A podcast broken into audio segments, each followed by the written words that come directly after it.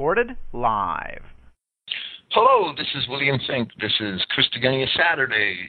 Today is Saturday, May 19th, 2012. Today I'm going to do something a little different. Well, well every every once in a while I try to do something a little different on a Saturday. Today I'm going to present a paper I wrote earlier this week entitled The Judas Goats. It goes hand in hand with the paper. I think that it's really just an extension of a paper I wrote last month called Lambs to the Slaughter, and that podcast was probably my most popular podcast in over a year. It's had 7,000 downloads just about in six weeks. I'm, I'm not bragging. That's just the way it is. It, it, sometimes you do things that people like, and sometimes you do things that people ignore. Well, well, tonight I have Carolyn Yeager with me, and and um, and and we're going to present my paper, to Judas Goats. I'd like to say one thing in opening, and and that uh, I had this thought the other night after a conversation with Severus on the Christogenea chat server, and I, I went to bed after my conversation with him, and and I I, I thought that um. I thought to write this if, if man believes that his rights are endowed by the Creator, as the founders of this nation recognized, then man understands that those rights are inalienable. Rights passed down from God are inalienable, that you cannot be separated from them. If man believes that his morals are passed down from God, as the founders of this nation also recognized, then man understands that those morals are immutable. They are not negotiable, they are steady, and they are constant because they're passed down from God. Yet, in recent times, and, and I would say probably in the last century, man has allowed the Jew to litigate God out of modern society. And that is why we now have no rights and no morals. And, and tonight's program is going to be a reflection of that very thing. Hello, Carolyn. Hi, Bill. It's a pleasure to be here. Thank you. How are we doing tonight?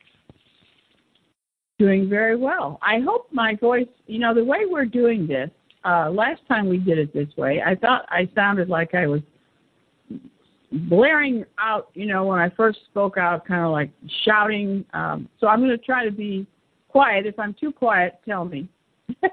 or or you're the guy who's running the show. Tell me if, I, if my sound is if I'm uh, if my sound is okay. So I will try to be um, not blurt things out too fast.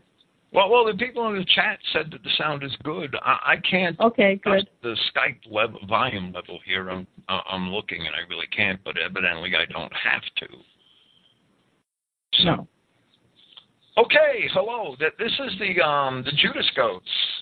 Well, when I was visiting with Clifton Emahiser earlier this month, I had the good pleasure of meeting some old and dear friends of his, a longtime Christian identity Christian Israel Identity family. And as I got out of the van, we were greeted by several children who had been playing on a lawn. One of them was a 10 year old girl, and, and she was a charming young lady, and her name was Rebecca. And, and bright and smile, bright and smiling, she already knew my name. She said, "Hello, Rebecca. Hello, William." And, and I was surprised by that and I had learned that Rebecca had already known me from many of the Christogenea recordings that she listened to with her uncle. She has a whole bunch of uncles, and, and many of them read Clifton's writing and, and know Clifton well and, and listen to the podcasts. Rebecca had been anticipating my visit that day this inquisitive young lady had a lot of things to tell me, and she had lots of questions. And we all know how little girls are, right? And, and she was charming. And I, I was once a father of six children, so I know how inquisitive children can be and I was more than happy to entertain her, and, and I thought that that was very good. Uh, I was a little taken aback. She said, William, are you a racist? And, and that's what she said to me. And I realized that she must have already known the answer. Of course, she'd been listening to my podcast for a long time, and, and perhaps she just wanted to hear it from the horse's mouth. And and, and the, we don't like that word racist, you know, the Marxist terminology, but we have to forgive it because our, our society is awash in it, and and a ten year old girl isn't going to understand that. I, I don't think. So so I I simply um I simply answered yes, Rebecca, I am a racist, and and she looked at me and smiled and she said, "Well, I'm a racist too," and and that that just um made my heart melt. Right? I thought that was wonderful, and, and I forget my exact words to her, but it was something about God being the author of race, and and if we love God's creation and we love God then, then and and his nature and and the things in the world then we're going to love our own kind and we're going to seek to preserve that. If that makes us racist well well so be it. And, and that's the attitude that we should have because we love God and his creation and we seek to preserve it. And that includes the preservation of our own kind and, and God's first commandment, and, and I explained this to Rebecca, is kind after kind and everything after its kind. And, and I believe that Rebecca's proclamation was formulated through her having heard such things, as, as I repeated often on my programs. But that alone shows how impressionable young children are. They, they adopt ideas that they learn from their parents and, and, and their wider family and their friends at school. Sometimes those ideas are bad and sometimes they're good. Well, William, uh, let me just stick in here that um, I, I, I'm not surprised that your meeting with Rebecca caused you to write a whole paper. I think that 10 year old girls, and or 10 year olds, but particularly 10 year old girls, are at their ideal age of childhood and I I just think that fourth that's fourth grade as far as I know, and I think fourth grade is just a, a wonderful age, a wonderful time for um, young, well I'll say young white girls, and uh, I would love to meet Rebecca myself and be able to talk to her. So I think I've really enjoyed uh, what you wrote about her. Well, does an intelligent young lady like Rebecca really have a chance at maintaining those convictions into adulthood in today's school system. That that you know, I pray that she does, but the odds are certainly against her. In today's world, to the casual observer, it may seem that older white girls who date or marry white boys quite often simply do so because there aren't enough Negroes to go around. That, that's the impression I get from watching these kids today and and with each passing generation, this satanic war of attrition against the white race is all the more evident. It, it's that their children are bombarded by the media. They're bombarded with with you know the idea that race mixing is good and cool in in schools, and and they're all just sucking it up, just like when we were children, we sucked up the the the um the culture of the 50s and 60s, I guess, right? Well, I I don't know that all girls are. I you know I don't think that all schools that's so thick that's going on so thick, but it certainly is is uh, available there, and I think it's a it's a temptation, and I think it it's pushed to see all the all the kids the same, and so for little girls to see all the boys the same, and not just think that you know they should stick with white boys.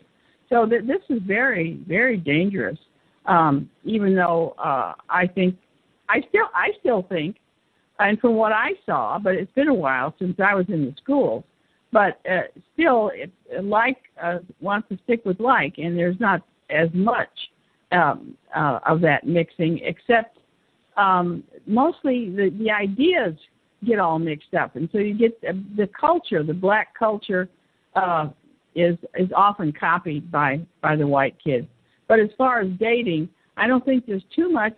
But I think probably uh, where I live is different, and, and it's it's uh, different in different parts of the country. So some places it would be like what you're saying. Well, well I live outside of a little town of eight 8,000 people, 8,500 people, and it seems to me that I see it more and more often where I see white girls with with um with Negroes, and and it's absolutely sickening especially in a little town like this where there are a lot of um, a lot of farms, a lot of rural culture, and a lot of good white boys. Where are all those black boys coming from where you live? I don't get it. Well, um, and and are you talking about uh, school age kids or older? Yeah, school age kids, and I've seen more and more black youths in this town the last three years. Each year, it seems like there are more of them, and, and a lot of people that that talk to me in my chat that live in small towns have noticed the same thing. Mm-hmm. And, and we're really believing, and, and this is outside of, well, well, here, the, the the nearest city to me is an hour away, right? It's Binghamton. It's like 50 minutes away, and it's about a hundred and it's a little over a hundred thousand people, Binghamton.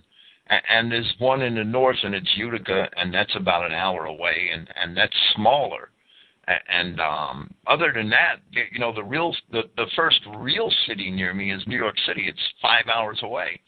But well, um, it seems to us, and, and there are people that live outside Harrisburg and Miami and Jacksonville, and all kinds of people in, in, in my chat server who live within an hour of, of a large city, and, and it seems that they are somehow, through the um, Section 8 housing and, and through the state welfare agencies, they are encouraging Negro families to move into small towns throughout the throughout the country that they're yeah. purposely moving these Negro families into the suburbs and into small towns, and they're doing it through Section 8 housing, primarily. Yeah, well, I believe that. I'm sure that's true. By coaxing homeowners or, or property owners to, to, to accept Section 8. Well, which is a good deal for the property owners because then if, if they're accepting the, the state payment for, for um, their property, then, then they're, they're guaranteed to collect their rents, right? So, so right. carrot that they hang out for the property owners and the property owners, the white property owners are more than willing to go along with it.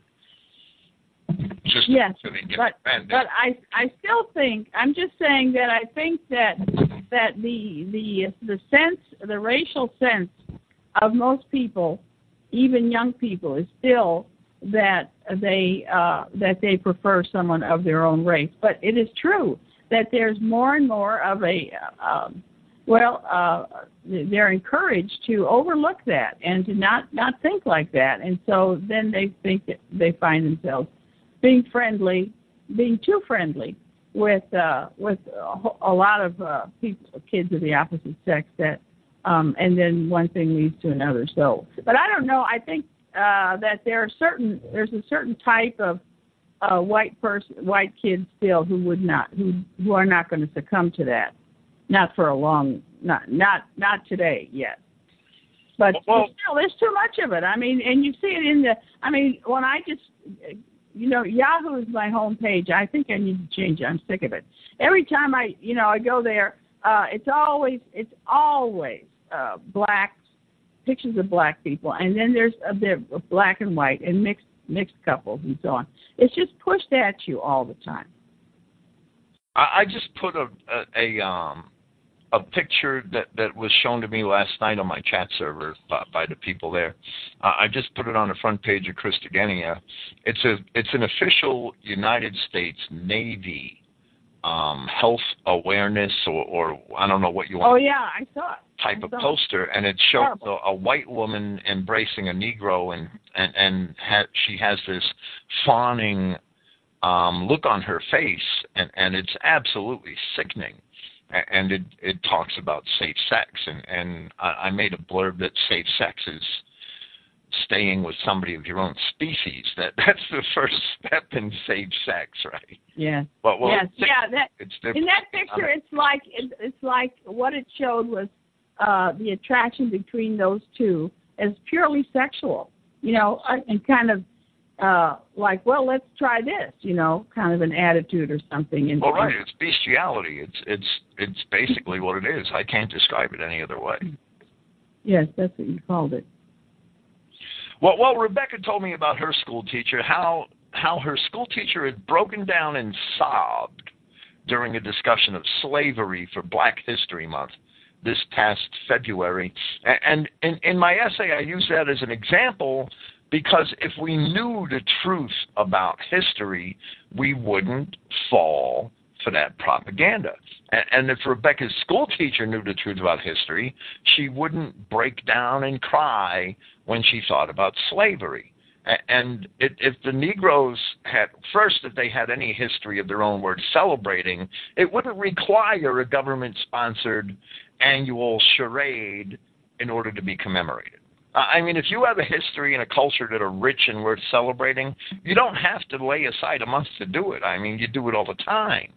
That the um, the attitudes of Rebecca's school teacher reflect the pure propaganda, the absolutely false version of history being promoted by universities today in pursuit of the artificial magnification and empowerment of the minorities and, and the, the groups that are considered disadvantaged.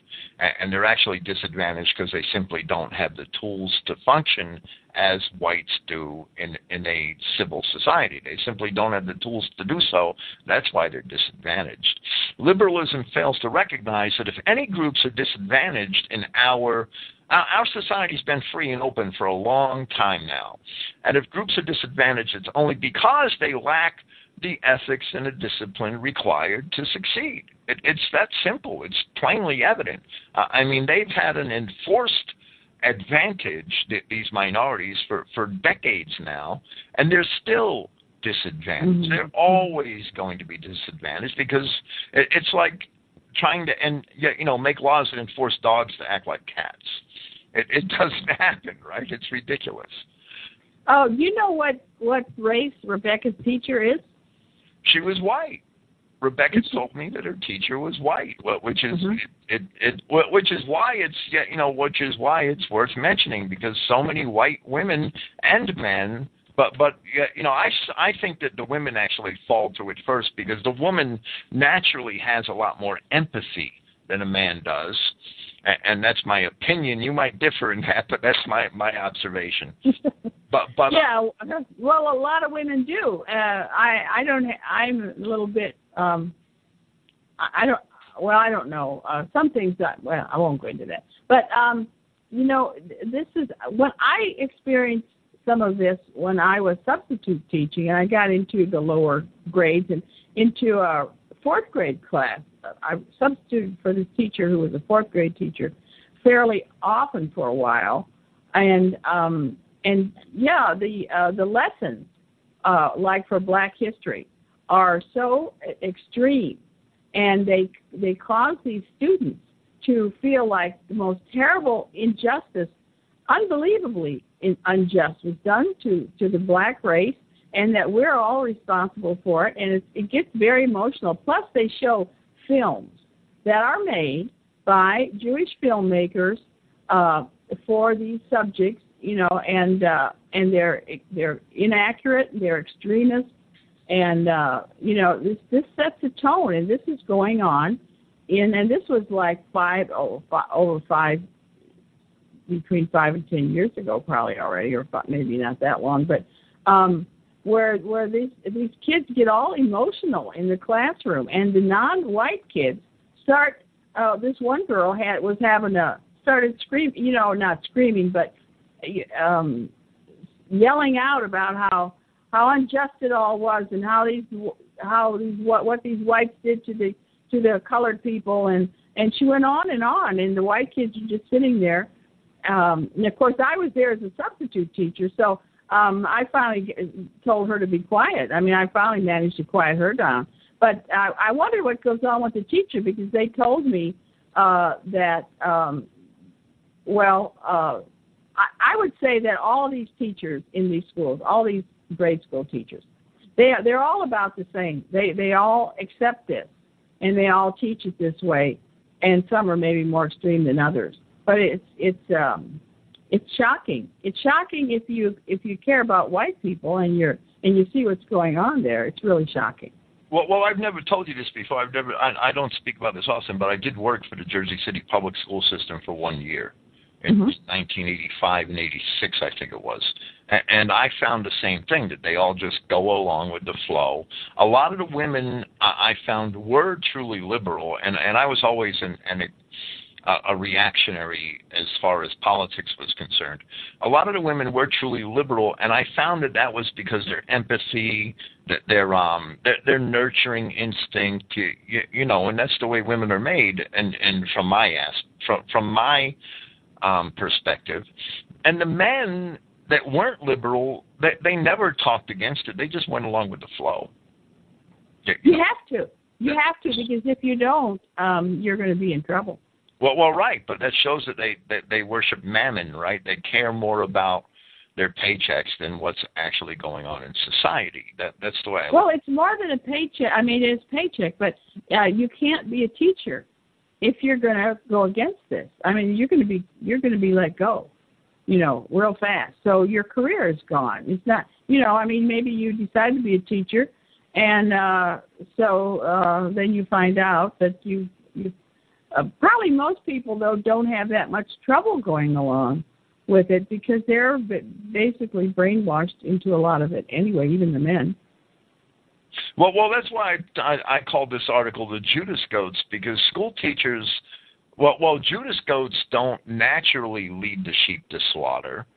Goats can can graze along with the sheep, and and the goats and the sheep that they're different and I'm sure they know that the goats and the sheep are different, that they sense that the other animals are different and flock together with their own kind, and, and that that's evident in the pasture. But the Judas goat is trained to lead the sheep to slaughter, and and that's our school teachers are being trained and compelled to lead the children into that this Marxist society, and they've been going along with it for I don't know how many years. Maybe you know how many. I don't know how. It's 40, 50, 60 years. Well, a long time uh, because they started came out with those uh, liberal schools uh, methods of teaching and so on a long time ago, uh, back in the 20s and 30s and stuff. But uh, but you know, I went through some teacher training when I decided foolishly it was not a very good decision, but uh, I had started substituting for uh, as a part-time thing, and then I once I got into schools there, I thought, well, gee, I I should just do a little bit more here and become a teacher. And I got into got thinking I wanted to be a teacher. So uh, there was this program that you could take that uh, called an accelerated program because I had already been uh, uh, licensed as a teacher uh, back uh, long time before, but I found out that that was so so long ago that it was no longer any good. So I started out thinking it was going to be a summer thing, and then I would be a teacher. But it, turned out to be that summer and then another whole year while I was teaching.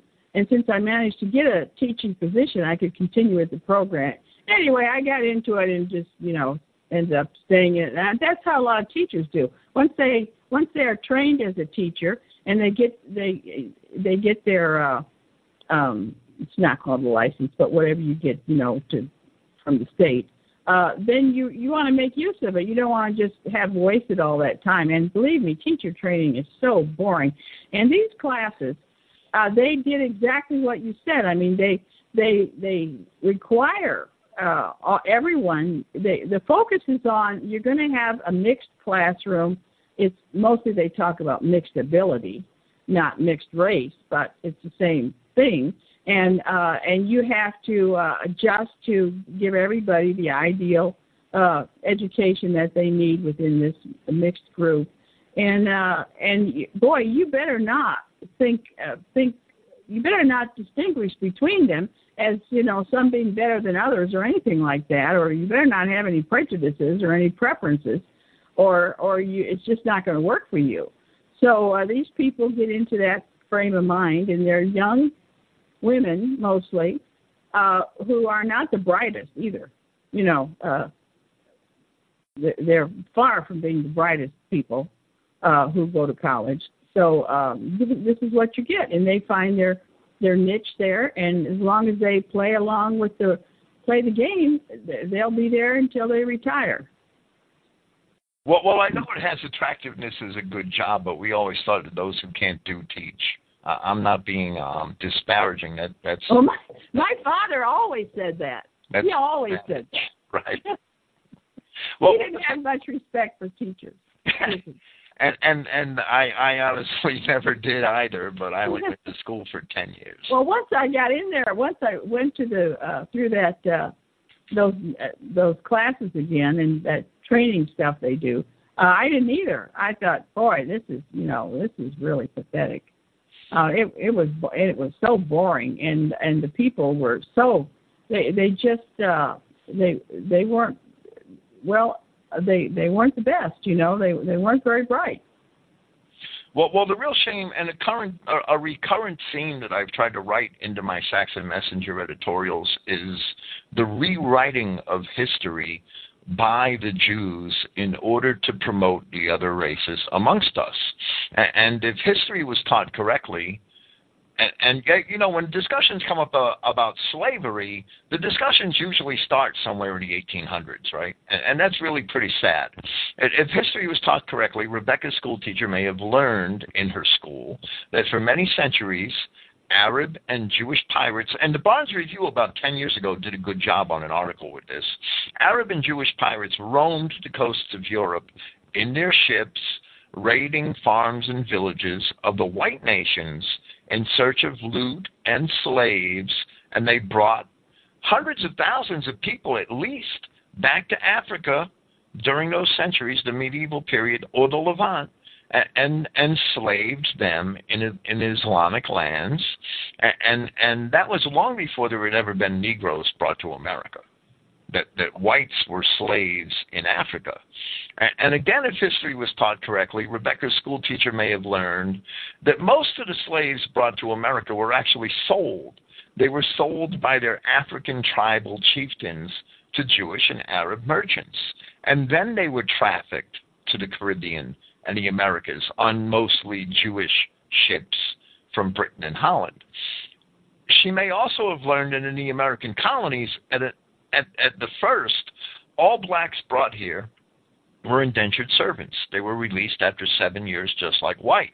They weren't permanent slaves, and that many of them, upon being freed, became slave owners themselves. Many whites from Europe also came to the colonies as indentured servants. Other poor whites, less fortunate, lived out their lives as permanent slaves in the Caribbean, and, and that's well known that the Irish, many of the Irish, were, were taken as slaves to the Caribbean, and they were kept as slaves. They weren't released after seven years. In 1654, the Virginia courts ruled that blacks were aliens and therefore they could be held as slaves permanently. That ruling was made in favor of a black slave owner named Anthony Johnson. That that's something all of this history that the real history of slavery is never taught in schools or, or in universities that I've ever seen. It's never taught. It, it's there. It can't be denied but it's never taught. Rebecca's schoolteacher may have been able to realize that the circumstances of most Negroes under slavery in the South was no worse than it has been for them under un, for for most of them under capitalism in the modern world. I mean, the proof of that. Look at Detroit and, and the plight of Negroes in Detroit and and the slums in Brooklyn and Queens and and just about anywhere else in the country, Philadelphia. If history was taught correctly, Rebecca's schoolteacher would have had the opportunity to realize that whites bear no special guilt for slavery, and that Negroes alone are responsible for the plight of Negroes. They sold themselves, their own chieftains sold them into slavery. And, and just as many whites initially were also sold into slavery. And, and, mm-hmm. that's, and, and whites were taken slaves for hundreds of years by Arabs and, and brought to Arabs. It, it's, you know, whites bear no special guilt at all for slavery.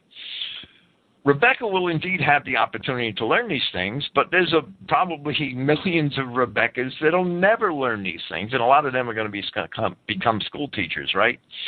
History in the modern world mm-hmm. in the modern world it, it's obvious to me that history is being used to falsely promote the victimhood of non-whites and, and that's a weapon of war against the white race. It's a war of attrition against the white race. And it's all very successful through the perversion of history. It's incredible. And that's a problem. I can't imagine how that could be fixed well, I think the problem, the main problem in the schools is the segregated schools. I mean, wait, that because you've got classrooms, you're trying to teach uh, people who are have very different uh, learning capacities and cultures and ways of looking at uh, the kind of things they want to learn, and they don't even have the same history.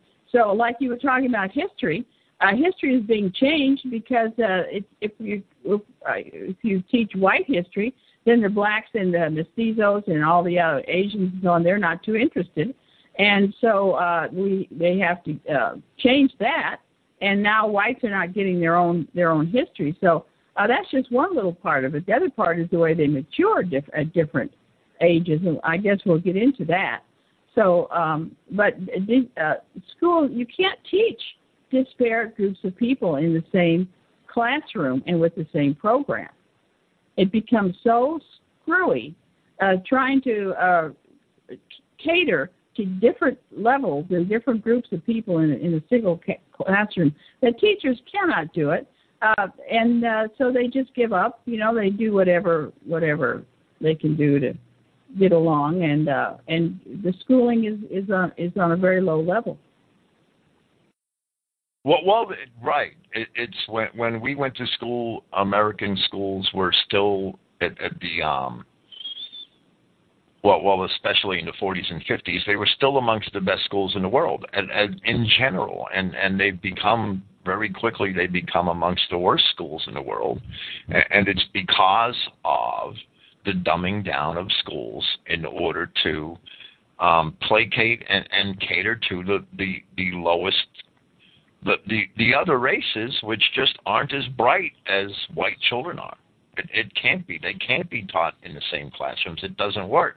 No. It doesn't work either to have separate schools in the same society because then the black children are being taught one thing, the white children are being taught another, and they're being taught two totally different things. That well, that's still better though. There's that's still better. Well, well, and, better. And that I think the black I, back right. Yeah. That doesn't um, white children back. White children are being held back now. They're not being challenged. They're not being educated because the schools are only going through the motions for for non-whites. They have uh, they have advanced classes, you know, college preparatory and so on. So the smartest white kids are can find themselves in some pretty good classes. I'm talking about high school. In in uh, in areas they can find themselves in some some pretty nice classes where they're mostly you know others like themselves are there. Uh, but then they're associating in the whole school with with all the others. But the the kids, the white kids that aren't so smart and aren't taking these college preparatory classes, they're stuck in classrooms with lots of browns and blacks in there who are really disrupting things. They are so disruptive. Um, that you just can't you just can't believe it. And they get away with it because if they if they enforce the rules on all these kids, they'd have to kick all these kids out of school because they refuse to obey, you know, to behave properly. Well, so it's just a constant uh, problem, you know. And the vice president, vice principals, supposed to be doing this, uh, you know, are the ones who who uh, take care of the uh, uh, discipline problems, but they don't do much. And and if you if you call on them or if you have too many discipline problems as a teacher, you're in trouble. So you know you're supposed to do the impossible, and so that's why the classrooms deteriorate and and the dumbing down takes place because it, there's nothing else teachers can do. Well, well, man has to um egalitarian states, the way I see it, are contrary to nature. And every time man wants to defy nature, he has to build a, a large construction at great expense. And, and it never works and it always falls apart because you just basically cannot permanently defy nature. You, you can't do it. it it's and and and mm-hmm. we keep trying to do it and and it's well we never learned it. It doesn't work.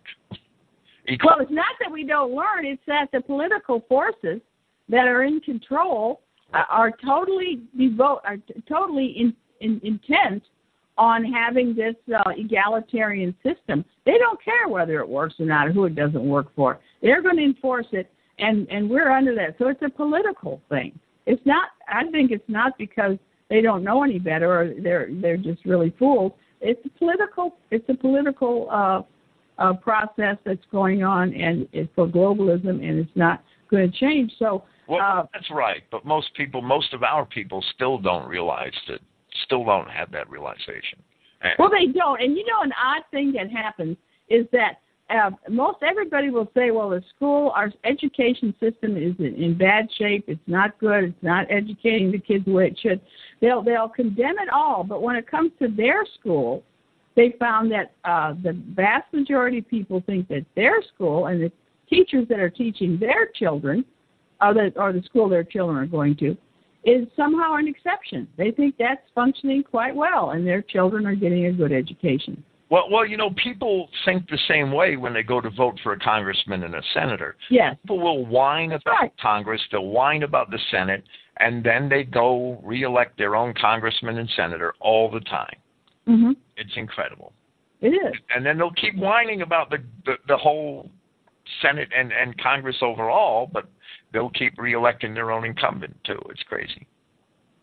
Well, well, considering in in, in the um, you, you know, related to the the fact that that history is just um, it, its real history is just ignored in schools, and and and and and because real history is ignored and and not taught, the the history that's taught is is just taught to fulfill an agenda, and and that agenda is, is the production it is the installation among whites of, of a false sense of guilt, and and that leads to the idea that whites must mix themselves with the Negroes and the non-white races, and we see this all the time that people express this idea that if whites are forced to mix themselves with the ne- Negroes and the non-white races that in that manner there will be equality because everybody will be mixed and there'll be no such thing as race.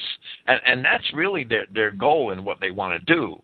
And, and of course this is in direct contradiction to the laws of god and nature. And what you're going to, going to do is you're going to end up with an equality that's on a par with modern egypt or the sudan. And, and that's no civilization at all right? I mean that's absolutely horrible. Mm-hmm. the, the um the the idea that that's the way the way it should be, and and all of these liberals embrace Darwinism.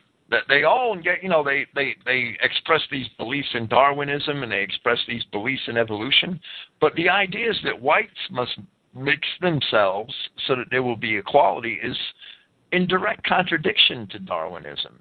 Mm-hmm. And and therefore liberals are, are all hypocrites. I, I don't know how we could ever convince them of that but they they all embrace Darwinism on the left arm and and and and and defy it on on the, in their other hand. It's crazy. I, I mean, I can't. Well, it's it's it's like uh, Holocausters, believers. It's the same thing.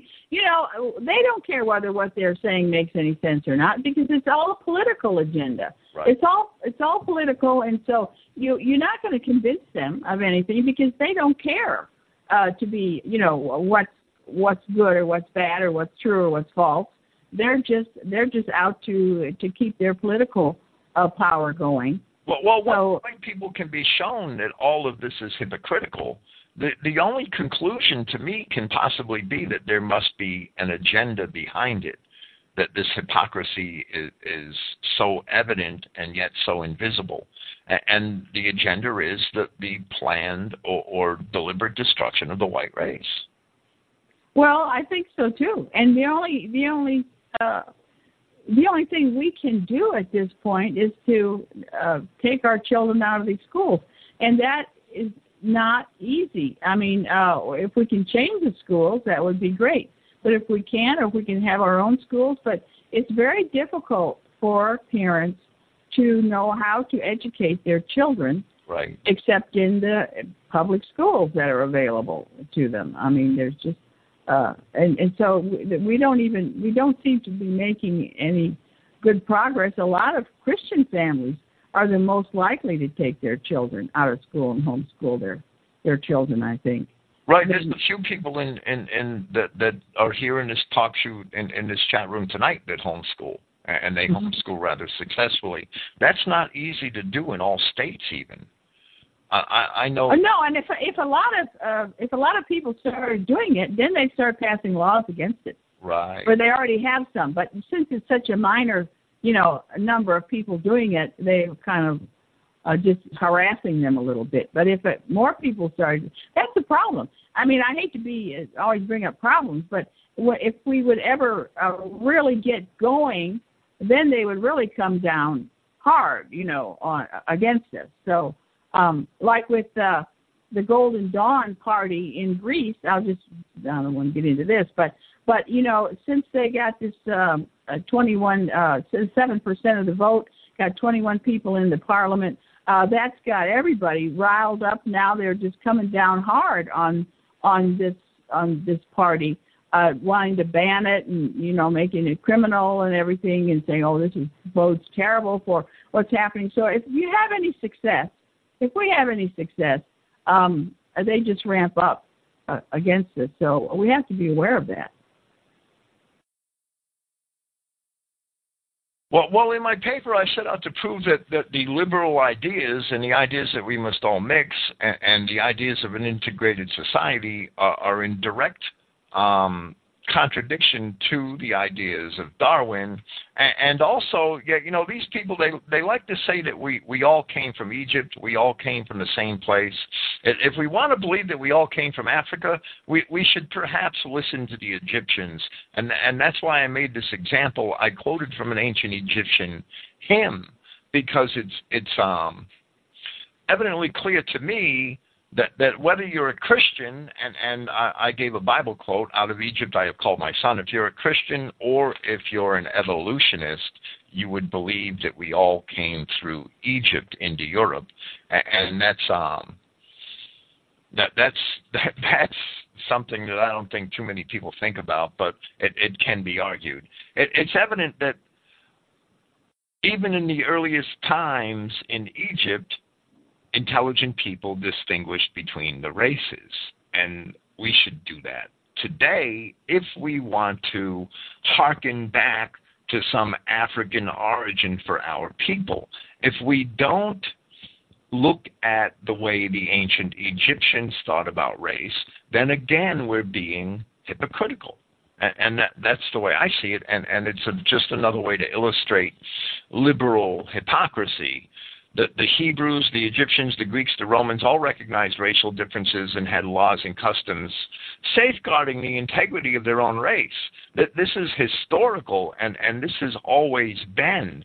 And if the ancient Egyptians had it, that, then how could these people that claim we all came from Africa, how could they disparage us for that today? Again, the way I see it, they're being hypocritical. Uh, I have this hymn from Hymn to Amon Re, and I only use it as an example. I don't necessarily believe this is true, but this is the example from 18th dynasty Egypt, and, and this hymn dated to, to the 18th dynasty or earlier. Atum, who made the people, distinguished their nature and made them life, and separated colors one from another. It, it's that simple. In ancient Egypt, they actually had um, boundary stones to protect the white people of, of Egypt, they had boundary stones which separated the blacks to the south, where the blacks were forbidden to cross those stones, and that's also found in Egyptian inscriptions. That the um, the, the distinction of race is um, was seen by necess- as a necessary one all throughout our history, and, and these people, these liberals that um, harken back to the, the ancient world and, and use Egypt as, as an example or, or this out of Africa theory as an example. They're, they're just ignorant of ancient history as well as they are of modern history. And, and I just wanted to make that illustration. I, I don't know if you have anything to say to that, but uh, I thought in my paper it was an important one to make. Uh, well, I did. It just I was there in my mind. It just slipped my mind now. But um, but I think uh, what uh, let's see what could I say about this? That um, that uh, um, we have to uh, well we have we just have to distinguish between the races because and and it's interesting that white that's always been the white people who have been seen as most desirable. So they must have been more intelligent. It must have been always that the whites were more intelligent so they were seen as more desirable and the darker ones wanted to be among the whites or you know were were excluded from the whites and so on. But uh but if we don't if we don't make these racial if we if we don't become racist if we don't accept being racialist if we think that uh that race is oh i think I, what i was going to say was that um it's it's it's communist isn't it? I mean it this came along with communism. Whenever whatever the roots of communism is which i guess is uh in the French Revolution, sort of. But this is this is what's behind all this uh, um, criminalizing racialism and thinking in terms of race. This is where it comes from.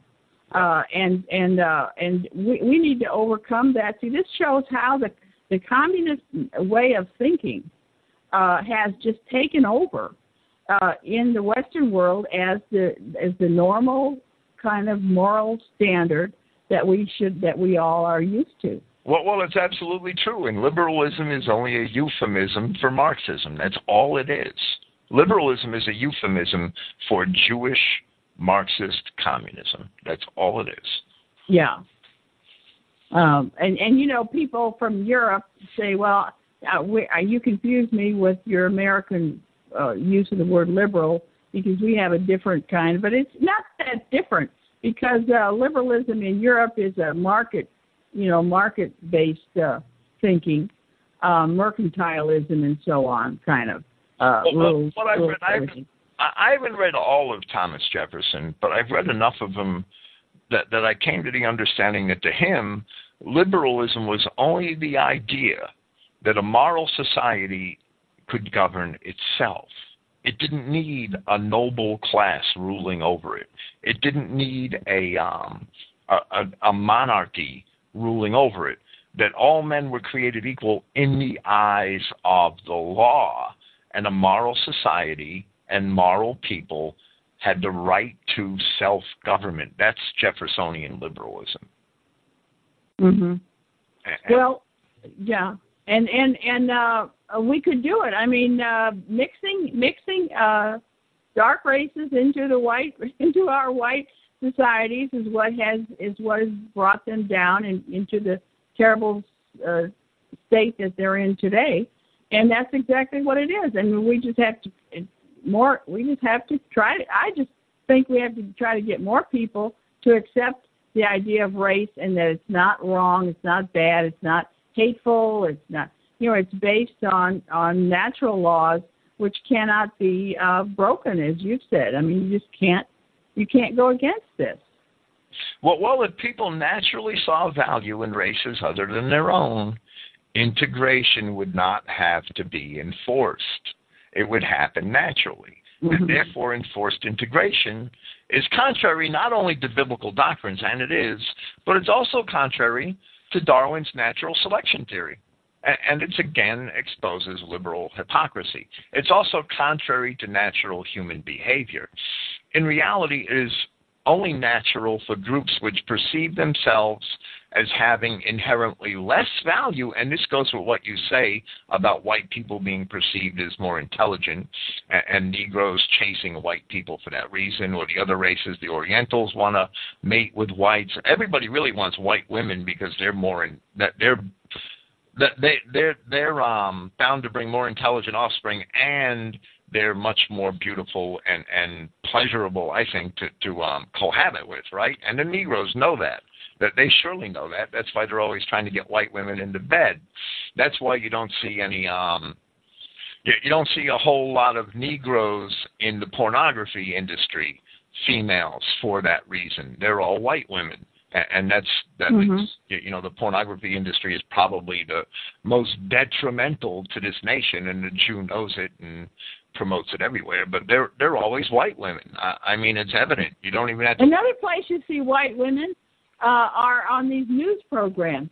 You know, these news anchors. Right. Uh, there's a blonde white woman. Now, it's not always blonde, but ideally they like to have the blonde. And then they will have a black man with her. That, that, uh, as, as their news news anchor couple now. Um, and uh, so there's some kind of great appeal of white women. There's no doubt about it.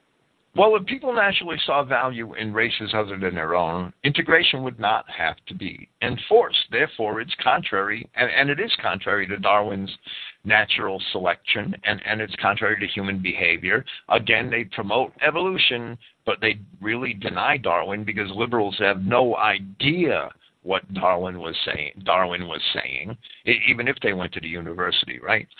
That the um, it's only natural for groups which perceive themselves as having inherently less value, and, and Negroes in America are a perfect example of that, to covet bre- breeding with groups of inherently greater value, and that's usually whites in America, and, and therefore groups with greater value naturally defend themselves unless they are prevented to by the threat of force. And, and that's the situation we exist in today.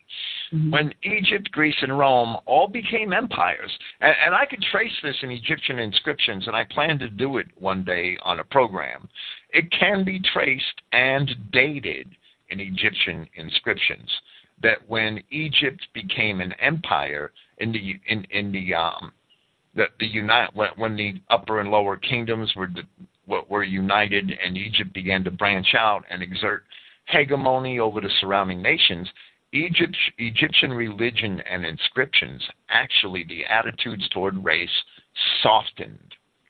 And that is fully evident in those inscriptions. They, they all became empires with a greater interest in commerce than in their own people, and they also began to enforce a false equality of the races. And they all slid into that same eternal decay, which is now threatening us, which is now threatening Western civilization. And it's very clear. Anybody that studies real history can easily see this, except that it's evil and they would deny it, right? Well, yeah, that's it. I mean, the whole thing is in deciding uh, what is good and what is bad, and that they have been in total control uh, for, but especially since 1945. That's that pivotal time with that with the the, the uh, victory in World War II, where they were able to put in all all nations the the, the uh, schooling and the kind of teachings, and where the left took over everything and kicked the right out and and made the right almost uh, criminal. Uh, actually, the right was not actually criminalized. Uh, of course, National Socialism was, but uh, it wasn't. They the right parties were allowed to exist, and now it has gotten where they they don't want them to exist anymore. Now they're starting to try to criminalize any right. Uh, what they call far right parties, but when it's the far left, it's not called the far left; it's just called left. Right. That you never see left wing extremists in in the in the U.S. newsroom. Yeah, and and so the whole the whole orientation of the Western world uh, is uh, totally far left. Really, really, it's like the uh, communism one, although it's not called communism. Well, well, today's conservatives. I, I mean, I saw. I I I know that. Um, I can't even think of his name right now. He's one of your former VOR hosts, um, Jamie Jamie Kelso. I, I okay. saw him, and, and Jamie Kelso is. I see him as a stepping stone, a halfway house. He's not quite there. I, I don't think. Well, well, anyway, he he was at CPAC talking to conservatives, and and he was uttering things that 20, 30 years ago would have been normal for conservatives to utter, and they ran him out of there. Oh yeah, that was quite a while ago, right? When yeah, they had that right. was on film. Yes, he, he was talking to people about race at CPAC, and yes, yeah. they had left-wing liberal attitudes towards race, and I'm like, yes. wow. Yeah, so I mean, it's really stacked against us, and so this is a this just has to be kind of uh, chopped into hammer and chisel or something. We just have to keep uh, knocking away at this, uh, trying to find the weak places. Well, and uh, and in America is a joke. It, it's only economic, and it's basically a joke. They have no idea what they're conserving. That they have no idea what what what they should be conserving. Oh no, no, conservatism. That's not the right word to use.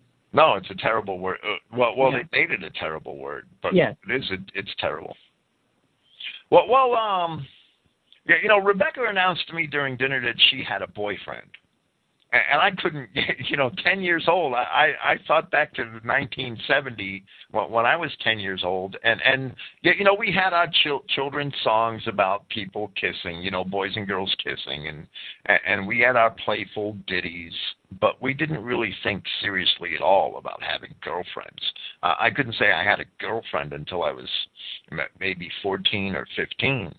That the um my, my own daughter and and and she turned um 17 in 2000 and that was when she was permitted to have a boyfriend when she turned 17 uh, i couldn't imagine what the hell a 10 year old is doing with a boyfriend and um well, well, basically, as Rebecca spoke, I realized that it was perhaps better that she did have a boyfriend, and, and not for any good reason, right? But but children don't learn, and, and I've learned this too. Children don't learn by hearing what adults say.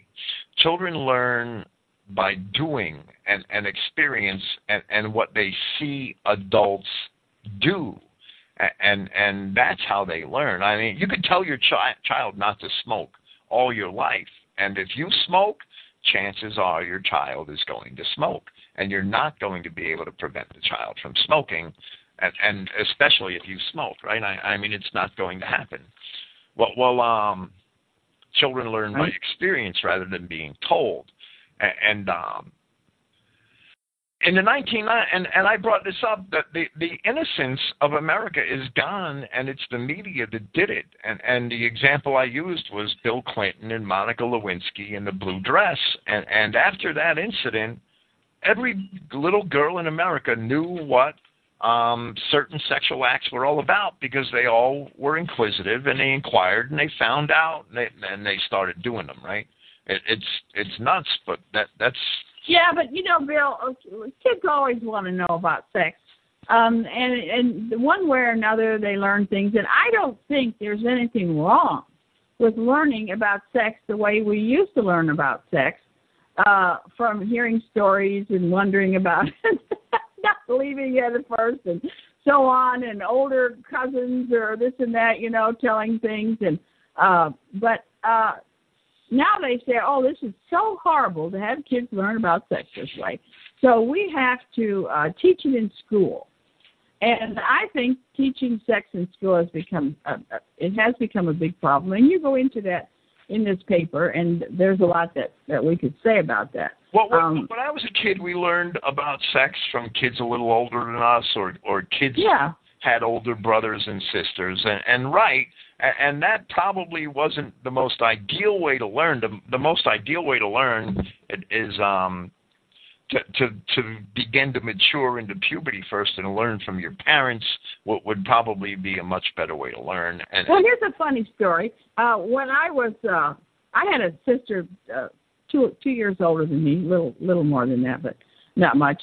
And uh, at some point, I recall this so well. My mother got a book from her cousin, and it was she was going to read us this book and about some real important things and I was so excited about it because I, anytime you know my parents would read to us whatever I liked it. I guess it was the right age for my sister, but it wasn't the right age for me.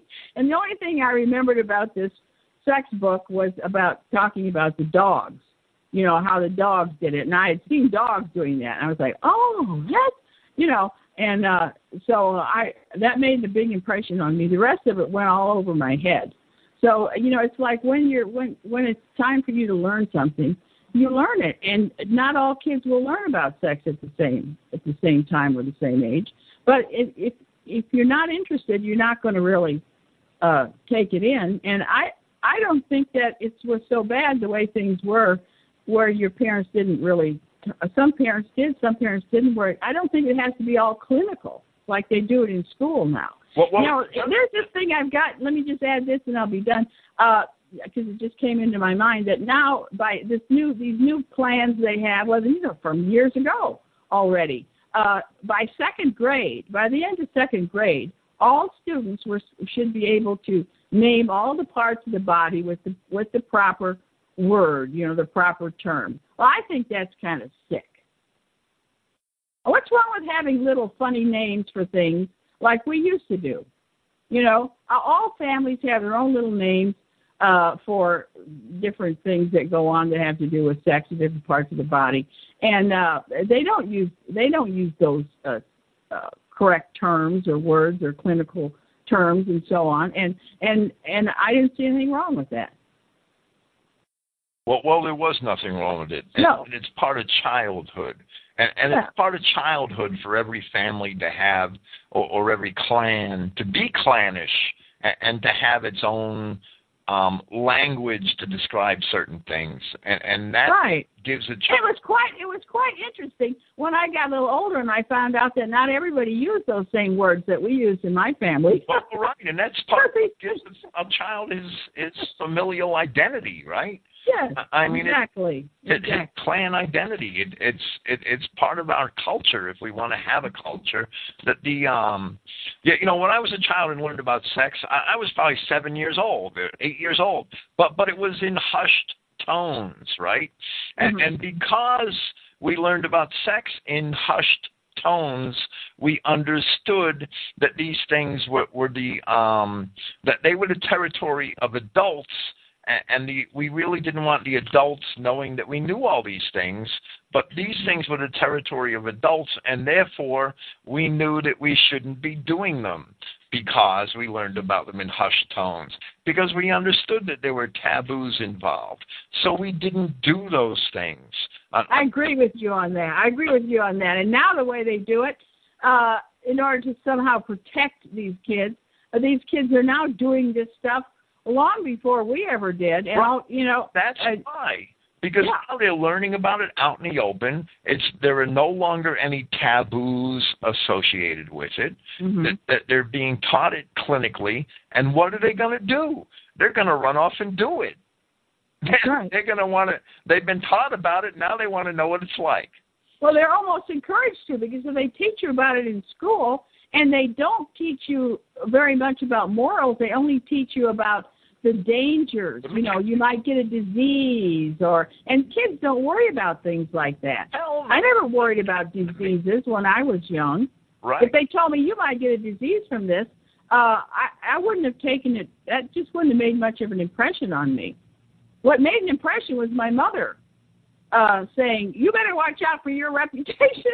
my mother was always talking about reputation. Uh you don't want to ruin your reputation, so be careful. And uh I knew what she meant and uh, and I didn't want to ruin my reputation. So you know, I just I just think that old stuff works uh because you had a real family and my mother was at home and uh I don't know. I just of course it's what I experienced, so I'm maybe speaking from my own experience and thinking that's what everybody should you know, that's what's best, but um I I don't I I wouldn't have I remember we had some kind of sex education in school. We all would watch some some film, you know, once in a while you got to watch a film back when I was in school. And we watched some film um and we were all geared up for it because we knew it was about sex and they told us it was going to be about reproduction or something. But uh it didn't teach me anything. I i that stuff never never made a very big impression on me. It was so like i said it was so clinical or so professional or whatever. Uh it wasn't like uh uh the old uh hush hush stories being told which were more interesting Well, well, right. But when sex was in hushed tones, when children learned about it through rumors and innuendos, yes, we learned about it, but we didn't, um, you know, have that. Well, we didn't have that attitude that now it's out in the open and and and we could just go try it because everybody knows about it. So so it can't be as taboo as as we thought about it, right? As we thought about it when we were children, it, it was always something that was the territory of adults, and, and we didn't even want our parents knowing that we knew about it. And we used to snicker, right? Kids would snicker back and forth with each other because we really knew what mom and dad were talking about, but they weren't telling us what they were talking about because they thought they were using a coded language, but we knew what it referred to, right? And and it was part of the fun of childhood and, and the coming of age. But um it, it's it, it's um it's all gone now. It's the end of innocence. It is sexual education in the schools, and, it's a horrible thing. I don't want anybody teaching my children about sex. I'll teach my children about sex when I feel that they're ready. It, it's the schools weren't built for that, and and that's part of the Marxist agenda. Rebecca described to me how she had no ability to choose whom she wanted to or whom she did not want to associate with at school. The end, it's it's there's no freedom of association anymore in the schools, and we always had that when I was a child at school. Her teachers forced her to study and play with children that she did not want to study and play with under the threat of punishment. And this, of course, does much violence to that ancient right of freedom of association, which has always been recognized, and it's even recognized still by modern court systems whenever it's a, a good case is made for it, and and there are recent court decisions upholding that. That the um, the girl is also wooed by young Negroes and mestizos, and has even undergone peer pressure to have a certain Negro, a certain Negro classmate as a boyfriend. And that's her friends, and, and this Negro hangs out with a certain friend of Rebecca's, and um, because Rebecca's friend has that boy as a boyfriend, and and and that boy has has the Negro friend, and she has Rebecca for a friend. That friend thinks that Rebecca should be a boyfriend, a girlfriend of the Negro. It's just crazy, but that's how children act, right? And um, for for that reason, Rebecca, and, and she knows that she should only have white boyfriends, and for that reason, I realized her having a white boyfriend of her own choosing, what was kind of a way for the girl to defend herself from, from the onslaught of race mixing, which her own teachers and, and her classmates even encourage. It, it's crazy. And they think that this is normal. They're not even being taught. Children are never, not even any longer being taught about race. And, and when I was a child, we had clear, um, clear definitions of who we were and, and, a clear understanding of who we were and that the other races were different and, and we didn't think about mixing with them and it would have never been accepted in my home.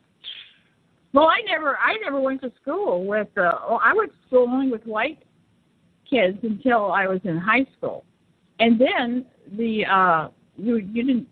There were a, a, there was a certain number of blacks in the high school because you know that was the only school for the whole town, um, high school except yeah, a Catholic one, and um, but they they were at that time they kept very much to themselves socially, and I don't even recall blacks on the sports teams back then. And and uh, I had one class, a typing class, where I had a a black girl. She was a nice black girl too, and uh, came from a nice family. Uh, she, she was in my typing class, but I don't recall any blacks in any the classes that I was in because they took different kind of classes. So you didn't see that much of them. So it was really, a, uh, even though they were in the school, it was really still a segregated kind of system.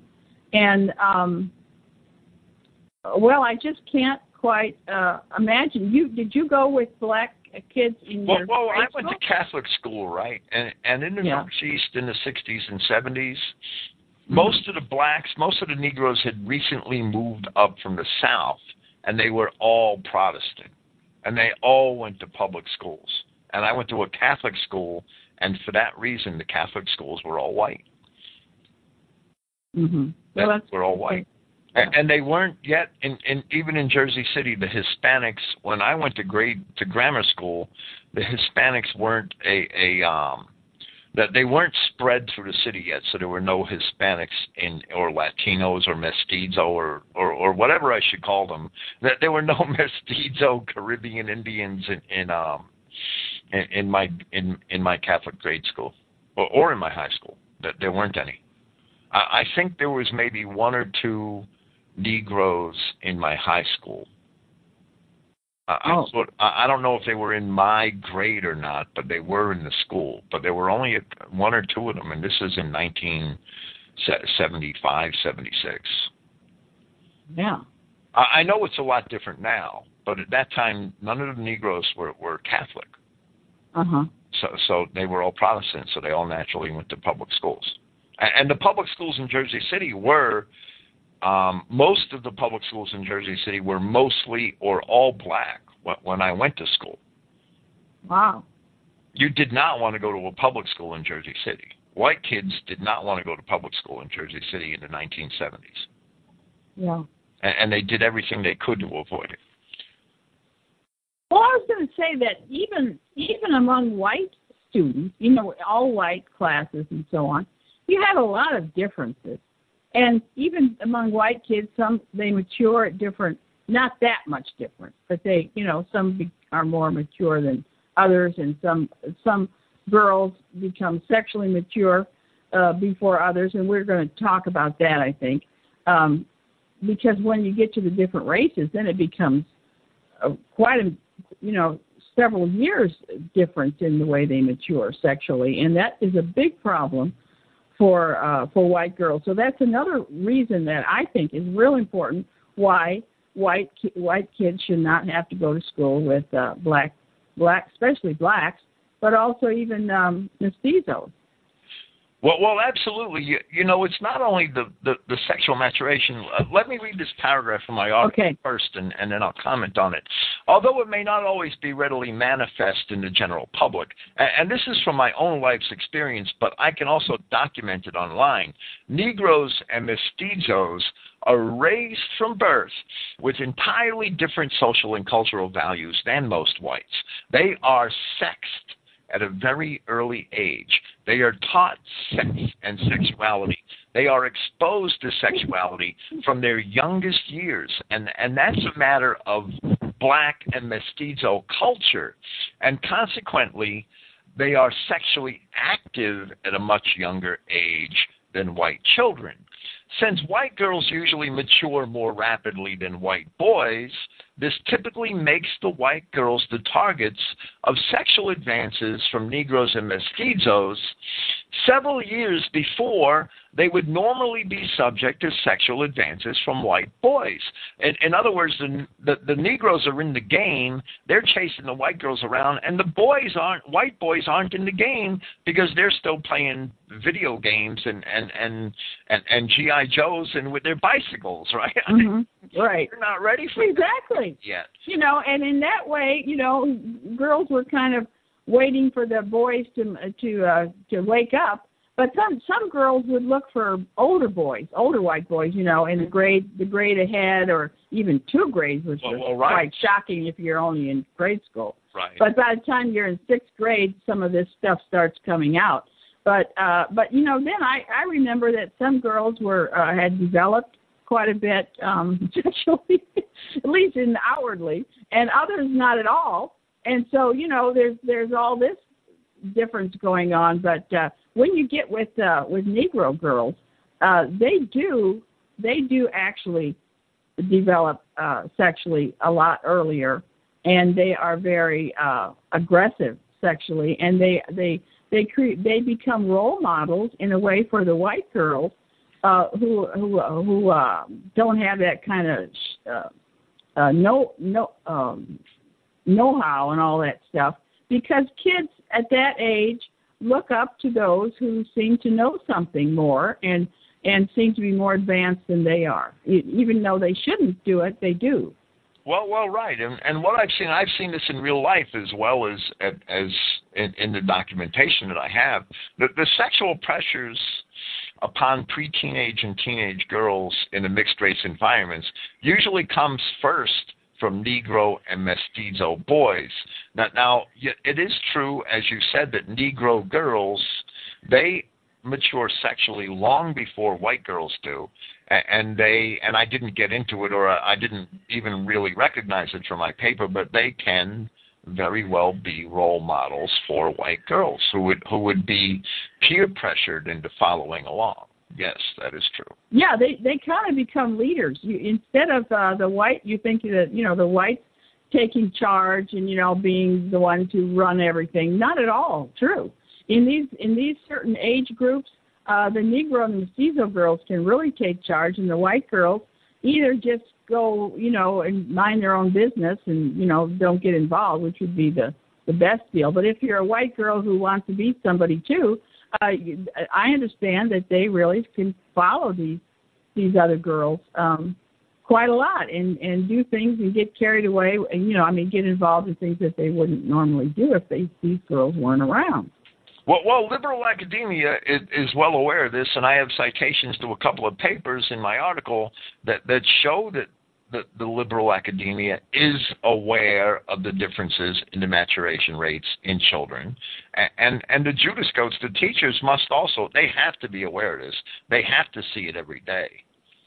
And and nobody seems to ever even talk about these things. It, it's You're right. A, a subject in society. It's it, it's inc- it's incredibly sad. Yeah, because it doesn't fit with their political agenda, and it's all politics. It's all political, and these teachers they're not so they're not aware of the political, but they just uh, know that they have to they can't they have to treat everybody supposedly equally, which means ends up meaning you treat the the Negroes and the and the uh, and, and to a less lesser degree the uh, the mestizos better than you treat the whites because they're the problem, and so you're constantly giving your attention to them uh, because they're always creating problems.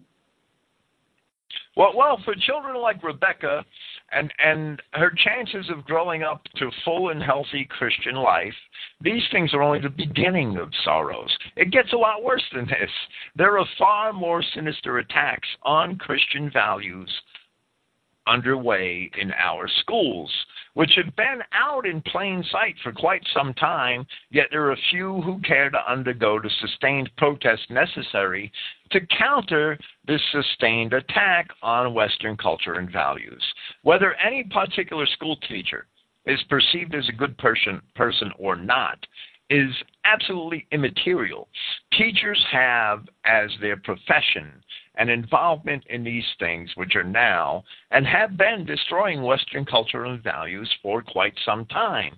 And if they, if any particular school teacher has not resisted these things, they are indeed fulfilling this role of the Judas goat, and they deserve the label. I, I mean, I'll never back down from this label. These teachers have witnessed the uni- the, the, the, the Bolshevik and and it's destructive this Bolshevik agenda for 50 years now, and and they haven't. What school teacher stands against it? None. None. Not one. I can't remember one. No.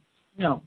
No. And as I said to you at some point a few days ago, uh, my experience in the school as a as a full time teacher is that you you better not. You know you cannot.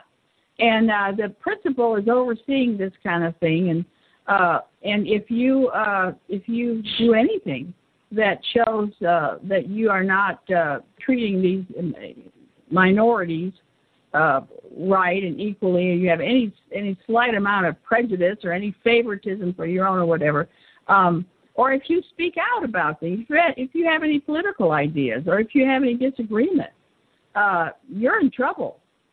Well, You're in real trouble. Then they're all Judas goats, and, and they could wear the label. They deserve it. That's fine. That they care for their jobs and their careers more than for, for the values of their culture, but they're Judas goats. That's what they are. And and is I, I'm going to quote. I, I quoted from this medical doctor, and I quoted from this medical medical doctor in order to show that the the um, impact that role playing in education has is well known by mainstream academics. They cannot deny this because it's all over their own literature. In his online article called Role Playing in Education, which was originally written in 1995, that's 20 years ago almost, medical doctor Adam Blatner, and yes, that sounds like a very Jewish name, he writes the following, and I quote, it's um, three short paragraphs. The great developmental psychologist Jean Piaget, and I went and read some of Jean Piaget's writing also, described two modes of learning assimilation and accommodation. In assimilation, this is the rote learning that we what we're used to in, in our generation in school. And in assimilation, people figuratively fill in their mental map of the world, while in accommodation, they figuratively change that mental map, expand it or alter it to fit their new perceptions. Both processes are complementary and concurrent, but different types of learning tend to emphasize one mode or the other. Role memorization tends to emphasize assimilation.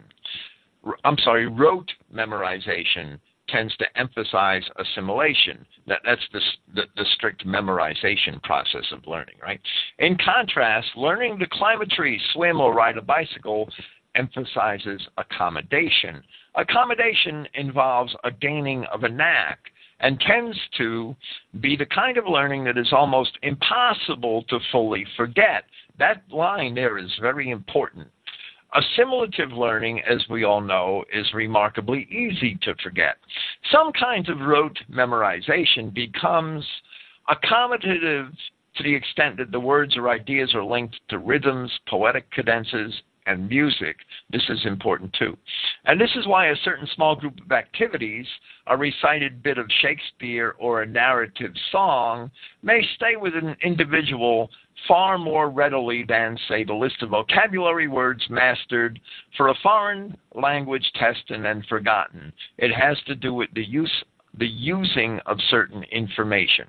And and I wrote as is evident from his article, Blatner did not discover the impact of role playing in education. His article only puts role playing into perspective and highlights some possibly positive uses of theatrical techniques, which he gets into, dramatic, dramatic techniques, in education.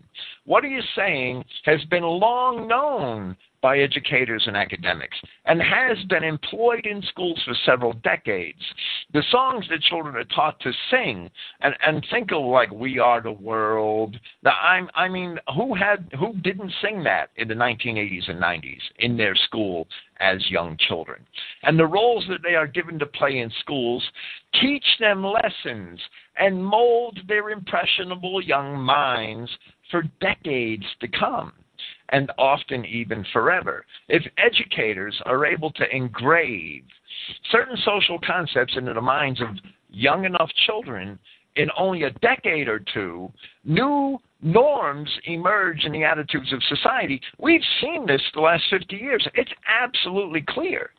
And um, all society can be radically transformed in a short period of time. And it absolutely has. And, mm-hmm. so many things that we considered repulsive when we were young are today considered absolutely normal by young people and not even considered. I mean, they would look at the behavior and and and and not even have a reaction. It, it's nuts. It, it really is. Since these methods have been employed in the West for several decades now, in both subtle and radical um, ma- manners, the norms of Christian society have already long been supplanted with those of a Jewish inspired secular society. Piaget quantified the hows and whys of explaining why children learn better from acting things out, which is accommodation, rather than, than from rote memorization or assimilation. Yet Piaget's developments have been used in the exact opposite ways in which he would have hoped for. Because he also, and, and he said in 1934, and he said that only education is capable of saving our societies from possible collapse, whether violent or gradual. And, and in fact, they've used Piaget's methods to hasten that collapse. And they, that's exactly what they've done and I'll quote another paragraph from Blatner. Blatner concludes in his article role playing is a methodology derived from sociodrama that may be used to help students understand the more subtle aspects of literature, social studies, and even some aspects of math, science or mathematics. Well, it's never role playing is never used for those things. Further, it can help them become more interested and involved, not only learning about the material, but learning also to integrate the knowledge in action by addressing problems, exploring alternatives, and seeking novel and creative solutions. Role playing is the best way to develop the skills of initiative, communication, problem solving, self awareness, and working cooperatively in teams. And these are, above all, certainly above the learning of mere facts, many, if not most, of which will be obsolete or irrelevant in a few years will help these young people be prepared for dealing with the challenges of the 21st century. While Blatner's article is seemingly innocuous, this can't be said for the application in our modern schools of the concepts that he presents. Role playing in education has not been used so that children can learn science and mathematics. Rather, it has been used for social programming or the social reprogramming of children to teach them values which are absolutely contrary to what they may learn in a Christian home. And and that's absolutely clear and, and that's the use of role playing in school the last 50 the, the last 50 years I cite an article a 1976 article from the Oregon Tri City Herald, and a lot of these articles could have been cited, but this one in 1976, I'm sorry, in 1976, homosexual role playing angers school parents. Young children were being taken in Oregon and put into role playing games, and, and, and they were playing the roles of homosexuals. And basically, they were learning to be homosexuals when they were playing that role. Blatner, in his articles, and Blatner, Adam Blatner, in his article, had explained, and, and I have it quoted here somewhere. I just don't remember which paragraph it's in. He explained that role playing for children was basically like a, a football drill or, or like practicing, like a carpenter might practice, or like somebody with a trade might practice that trade. That when children role play, they're actually practicing to fulfill that role at a later time. When you have young children role playing as homosexuals, they're practicing to be homosexuals. Well, how young were these children? I I can't imagine. This must have been in high school, right? Even then, it's not good. Well, but I mean, they wouldn't be. They couldn't good. be doing this with young, little children. Well, uh, I have a video and and I have a couple of paragraphs about the Cambridge Friends School. Okay, the mm-hmm. Cambridge mm-hmm. Friends School is a Quaker school in Massachusetts, and I have these videos of this Cambridge Friends School of their celebration of Gay Pride Day on the Saxon Messenger website. And they were having third graders in role playing games or watching adults do role playing little skits. Third graders. Well, what were they doing in these skits? What could they?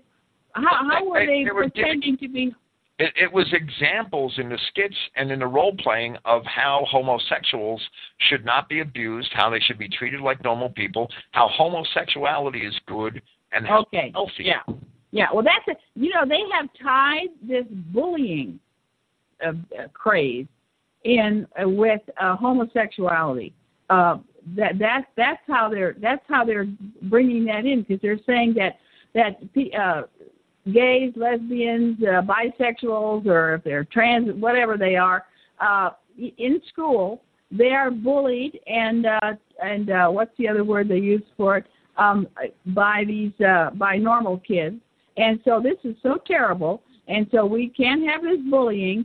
So therefore, we have to teach everybody that uh, that homosexuality is just fine and normal, and even uh, even a good a good way to be.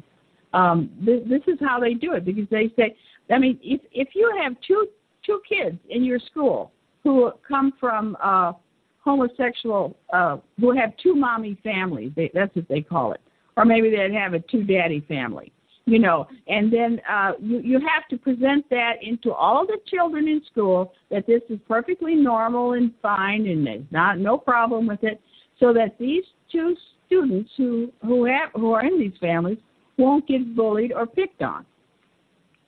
Well well in 19 and, and, and yet it's normal that uh that things that are outside of social uh mores do get picked on and do get do get uh uh singled out like that, and and you, if trying to prevent it is uh, creates more problems than than than should be because actually, you well, know, you, you have to sacrifice these two people for for the good of the whole. That's what it comes down to.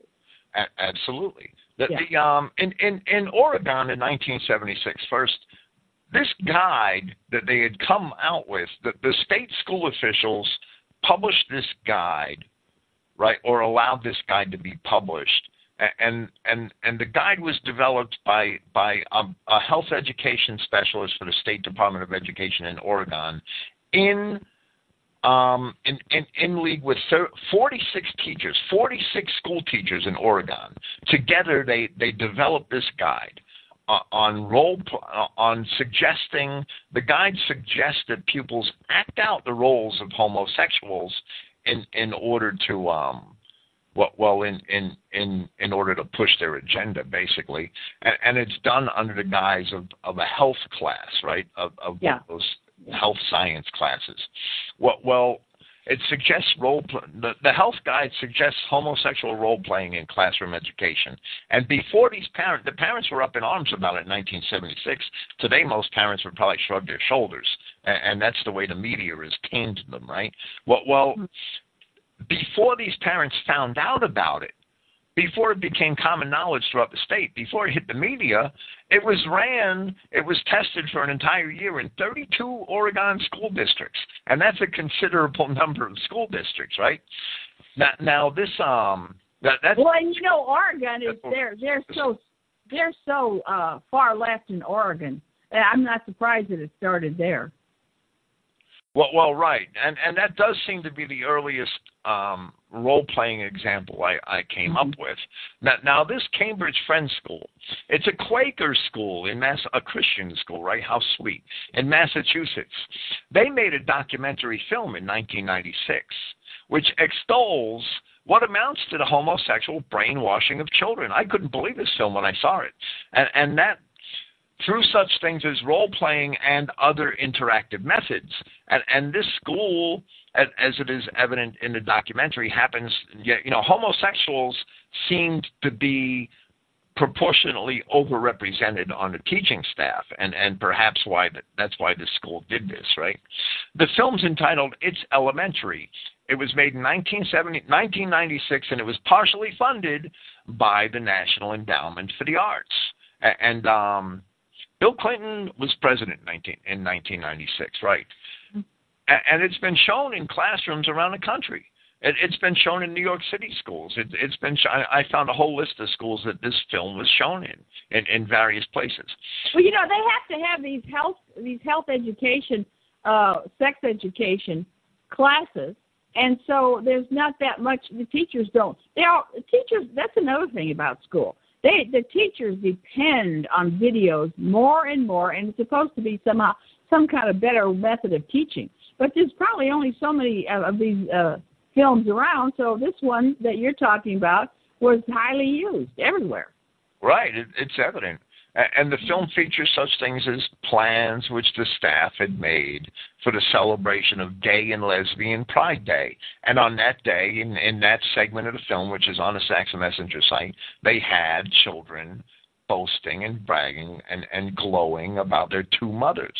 That they actually had that and explaining to their classmates. And they actually had the two mothers in the class on Gay and Lesbian Pride Day. I believe it. I believe it. Well, which is incredible. And young students were witnessing and participating in role playing, which promotes the idea of homosexuality as healthy and normal.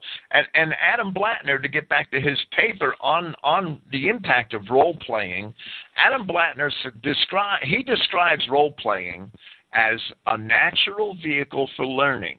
Role playing is simply a less technologically elaborate form of simulations. He says that role playing is nothing more than rehearsal. Role playing is a technology for intensifying and accelerating learning. It is like electric power tools in relation to carpentry.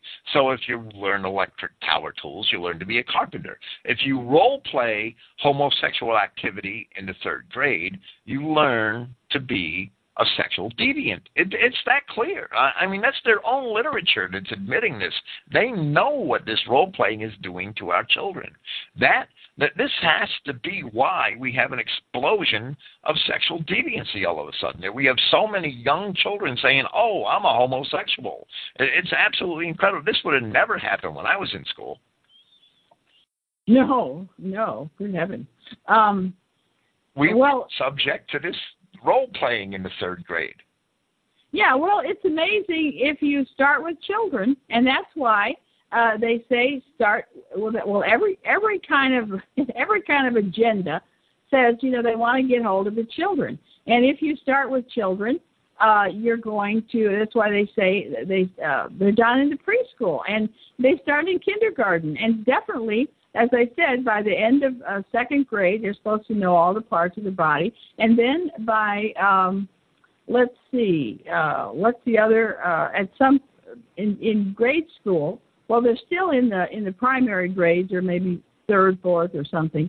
They are supposed to um, be able to say uh, they're supposed to be familiar with all the different kind of family structures that that we have, you know, including the the two mommy and the two daddy and the whatever other kind of family stuff, the single mom and all. They're all it's all you know. This is to make everything normal so that nobody gets picked on. This is what they use, Bill. They they're con- it's, it's always in in um, in conjunction with this no bullying thing. And when when I was uh, substituting in the uh, in the grade schools, you know, I started. I only wanted to be in high school, and then I got sick of the high schoolers, and, and uh, I started to try out some grade school stuff. But that has its own problems. But um, I don't like any schools. I don't like to be in any of these schools. I hated being in these schools actually, uh, but uh, because the atmosphere is so. Now here's the thing that would happen in the morning in the grade school.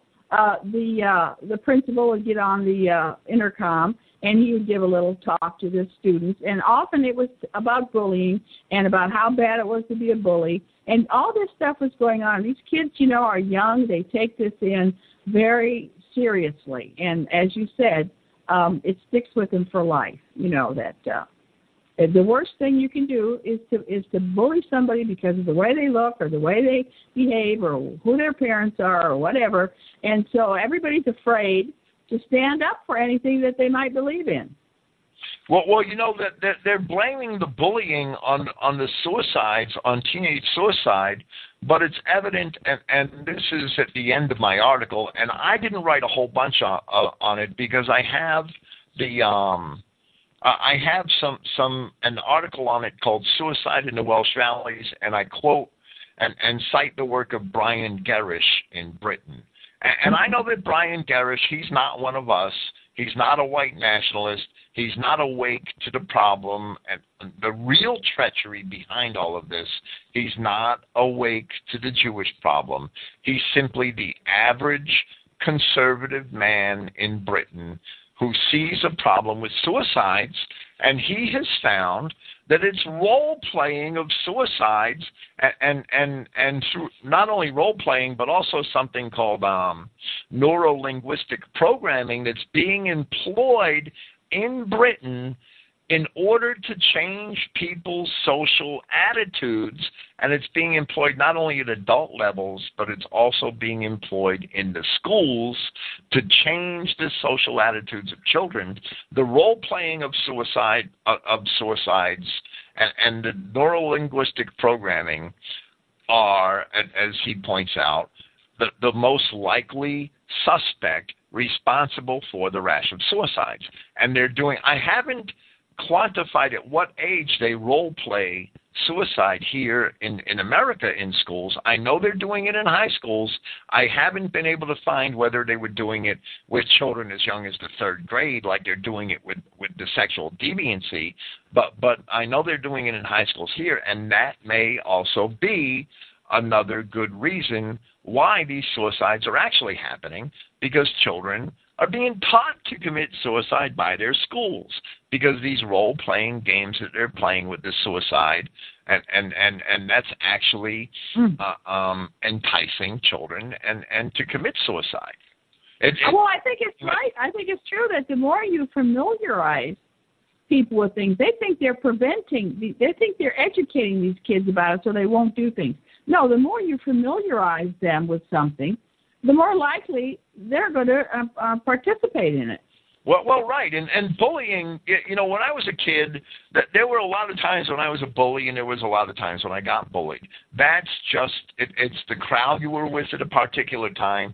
If you're the only Irish kid and there's ten Italian kids, you're going to be bullied.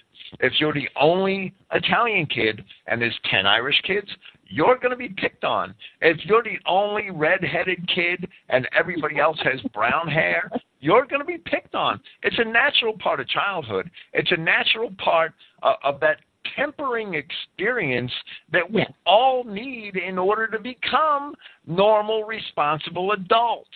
We, I agree. We, we need to be bullied, and we need to be bullies in order to learn what what what the consequences are and what it's like when we grow up and none of us ever killed ourselves for it. That's right. That's right. And we get over it. And you know uh, bullying i don't even i don't like that word but you know picking deciding to pick on some kid uh have, has been going on from the beginning of time i'm sure. And uh, if when you're in that age group, you know, when there's something, and well, when you're different, but sometimes there is something kind of wrong with some kids, and the other kids sense it. And just like with uh, but with animals, you know, they don't want some some uh, another uh, member of their group in their group if there's something wrong with them. You know, they kind of shun them and stick throw kick them out and so on and treat them badly. And we think that's so terrible. It, it is terrible, but this has been going on. It always goes on. It will go on.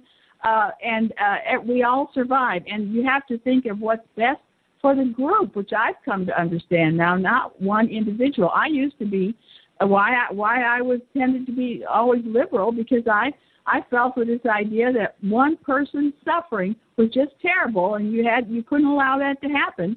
I didn't understand how to look at the health of the whole group because that that had never been in my lifetime really emphasized. Uh, but until I started to look into it well, myself. Well, you simply overcome that natural female empathy I was talking about. But but very, yeah, for sure. Uh, I don't have to overcome it, and, and very few women do overcome it. And, and the women that overcome it always understand it once they overcome it you know, conservative. I, I hate to use the word, right? But but the more normal, uh, um, traditional woman does recognize that, and, and does recognize that it can lead to a, a, um a, a caving into the liberalism, and, and I've seen that in women, but but in very few of them. Well, I I've just come to be so much against um, considering the uh, the few examples that are inferior among you to to uh, uh, rather than all of the other you know normal examples among you and then those who are superior and who can be leaders and who can help the whole group this this attention to the to the ones who are tend to be picked on um, while you should protect them but that's that's a phenomenon that's not that's just normal and natural particularly among kids and as you said, now there's more suicides and there's more uh, mental illness and so on uh, among among our young people because they're going through these programs. Right. Absolutely. Yeah, you know, I, I would say if there if there were a hundred kids in my in my eighth grade graduation class, and, and they all got bullied at one time or another, and they were all bullies at one time or another, and, and they all grew up to be pretty much normal and got over it, right? And, and right. that's the way it was. And, and we had a couple of boys that were a little effeminate, and, and the rest of us stayed away from them. And, they mm-hmm. usually hung out with the girls. We, we didn't pick on them just because they were effeminate. We may have picked on them once in a while because they were idiots or, or because they stepped over the line and, and got involved in something that we didn't think they should be involved in. But but that they they were pushed aside and they hung out with the girls, and, and that's probably where they belong. Well, and now they say like there's this uh, uh there's this uh, NPR discussion that I came upon today from 2006. Uh, you know, National Public Radio, and so, so they had a discussion about uh, sexual orientation teaching in the schools, which really was about uh, teaching uh, about homosexuality in the schools, and there was some controversy. And they had three, uh, four uh, guest people on, and uh, three of the four were for it, uh, totally, you know, liberal and for all this, and one of them, they, one of them was, he he agreed that there should be sex education in schools, though, but he thought it should be uh, not so bad. No, that's right. He he's among those three. There's only one that said he didn't think there should be that should be in the school. But here, this woman, she's um, she's still there. State Representative Alice Wolf and I found out she's Jewish. She said it said uh, she's a surprise. Democrat from Massachusetts, uh, and uh, she uh, was born in uh, Vienna, and her family fled the Nazis, you know, to the United States when she was five, and now she's very active. And uh, from and the Merchant of Venice now. And and here is her her priorities include education, health care, equal rights for gays and lesbians, affordable housing, immigrants' rights, and uh, serving her constituents. So, so you know, this is just um, she's she's very and so she she's the one who has sponsored this bill in the state legislature to raise the prominence of the health curriculum, which includes sex ed classes, and and she was talking, but her point, that, the point that she tries to make to seem like she's just, you know, not anybody out, you know, weird, is that uh, she says it's important that all of the kids get a balanced view, that they get the facts, because ultimately they're going to be all together in their classrooms and on the school grounds, and they're going to be working together. So it's so it's this thing that where we're all forced to be together. So uh, we have to all get the same kind of uh, education and treatment and learn the same thing, so that we'll all get along all all be the same. It's just all it's again the sameness. Well, that cultural Marxism, every bit of yeah. And that's what it is. Cultural Marxism. It's Frankfurt School cultural Marxism. That that leads me. Your, your discussion of tolerance leads me to the next part of my article. And, and three short paragraphs quoted from the website, from a website from an article called "The Real homosexual agenda, and it's from the, the website truenews.org, and I liked the article, and I had some um, additions to make to it. I'm going to quote from the article first. Tolerance is the buzzword and central theme for the homosexual movement. However, few people understand what they really mean by tolerance and how they have twisted its meaning to support their agenda. As a result, most do not recognize the threat it poses to us, our children, and our freedoms. Tolerance means simply to recognize and respect other people's beliefs and practices without necessarily agreeing or sympathizing with them. And this nation was that that's you know the U.S. Constitution was actually created as a doctrine of tolerance because of all the different Christian sects which dominated each state, right? that the um, however, when many homosexuals use tolerance, they mean going far beyond respecting their rights. They also demand approval, praise, and endorsement of their beliefs, values, and lifestyle. What other group in this country could demand that? Their attitude and demands are neither fair, right, nor constitutional. Our children are being bombarded in school with the homosexual version of tolerance. In other words, all beliefs are equal, all values are equal, all lifestyles are equal, and all truth is equal. And, and all of that's actually contrary to all natural law, right? This is the basis upon which our children are being indoctrinated by the propaganda that their beliefs and values, which they have learned in their homes, are no different from those of a homosexual or a pornographer or someone involved in adultery or fornication, etc. Children are being taught that all truth is relative to the individual. This is Frankfurt School Jewish relativism, right? Knowing mm-hmm. right from wrong doesn't matter. To say something is right or wrong is not being tolerant. This is today's tolerance pushed by homosexual activists. And that's true. And I would add to it that tolerance was only the beginning. Because after the idea of tolerance is forced upon people, all of those who were in opposition to children participating in such things as role playing as sexual deviants are automatically labeled as intolerant. And once you're labeled as intolerant, you are perceived as being the enemy of all things tolerant. And one becomes an outcast in the very society whose values you are seeking to uphold.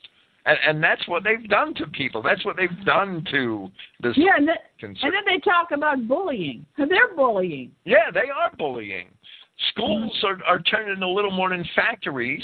According to Adam Blatner, right, the Jewish doctor, right, he's admitted it. He's admitted that role playing is, is an elaborate form of simulation, and, and it's nothing more than rehearsal. That's the that's the words of this Jewish doctor, and he's a liberal and, he's admitting that the homosexual agenda is basically in, our schools. It's basically a way to turn our schools into little more than factories, which turn out race race mixing sexual deviants. And and I have a pretty nasty comment here that they uh, our children today seek nothing but to experience a little more than tasting the rainbow, and I won't explain what that means. Um, and, and that's what it's become. Our, our children are sexually craved. It, it, it's it's it's. I don't have enough adjectives to say what I'd like to say. yeah, well, clearly it's it's you know it's it's it's it's horrifying to you, and and it should be. I mean, it's just.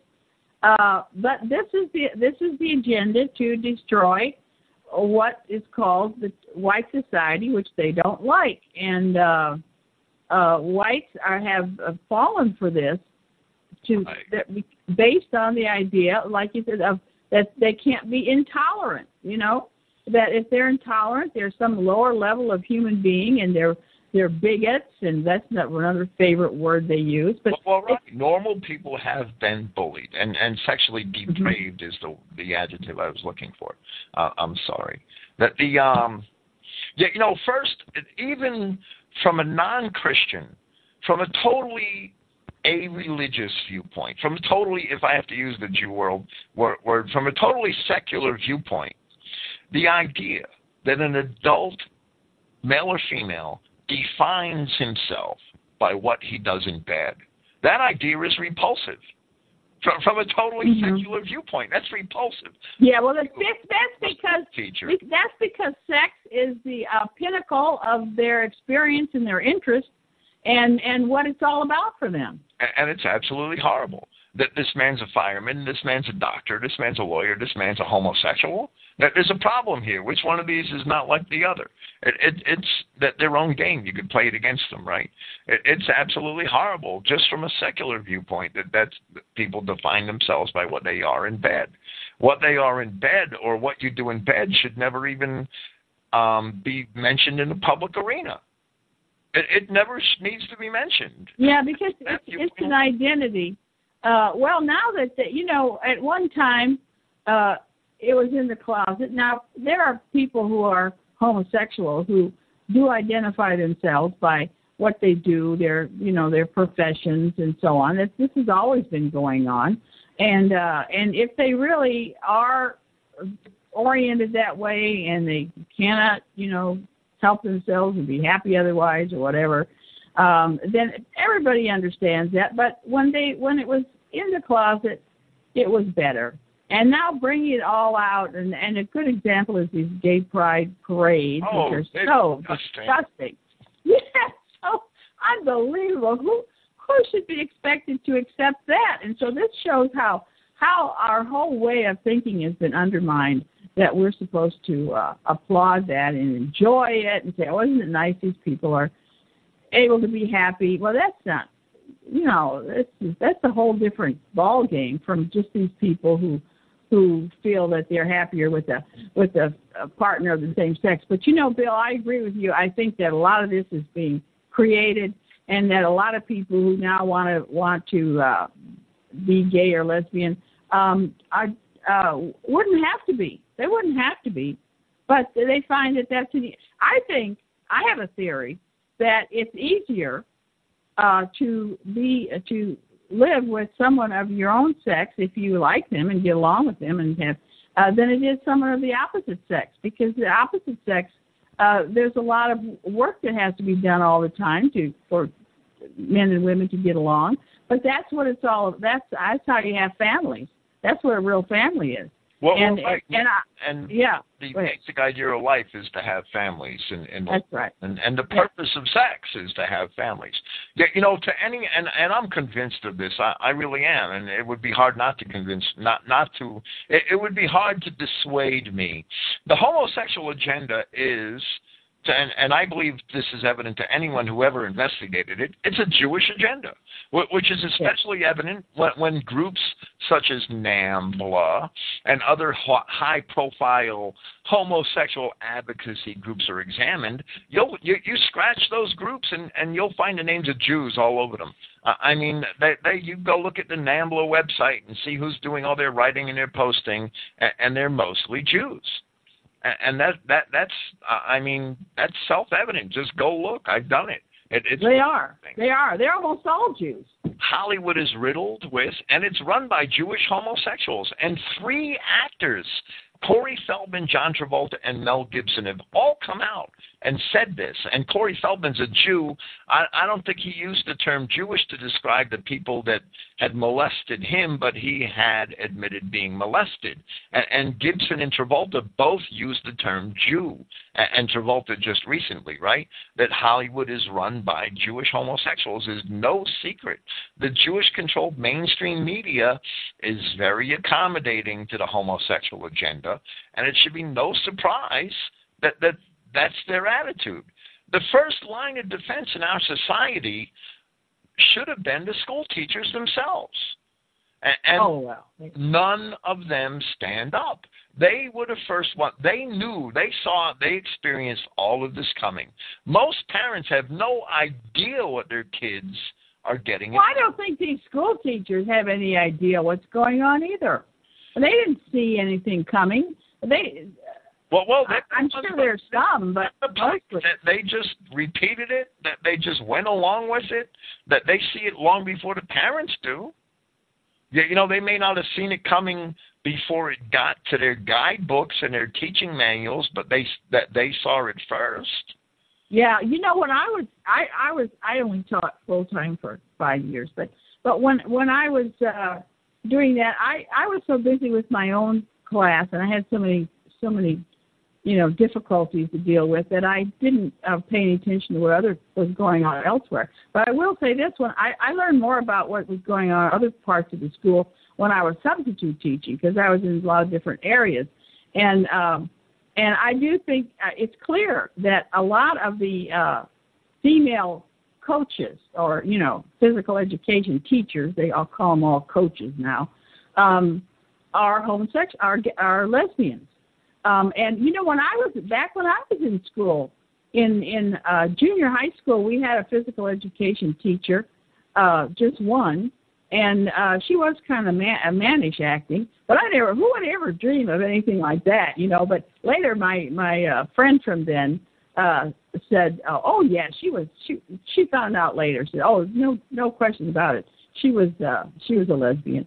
And and when I was in the, my local school here, I I substituted for some coaches fairly uh, often there for a while. It was kind of an easy job, and uh, they uh, and one of them who was really nice, really nice. I mean, everybody liked her. She was a favorite coach.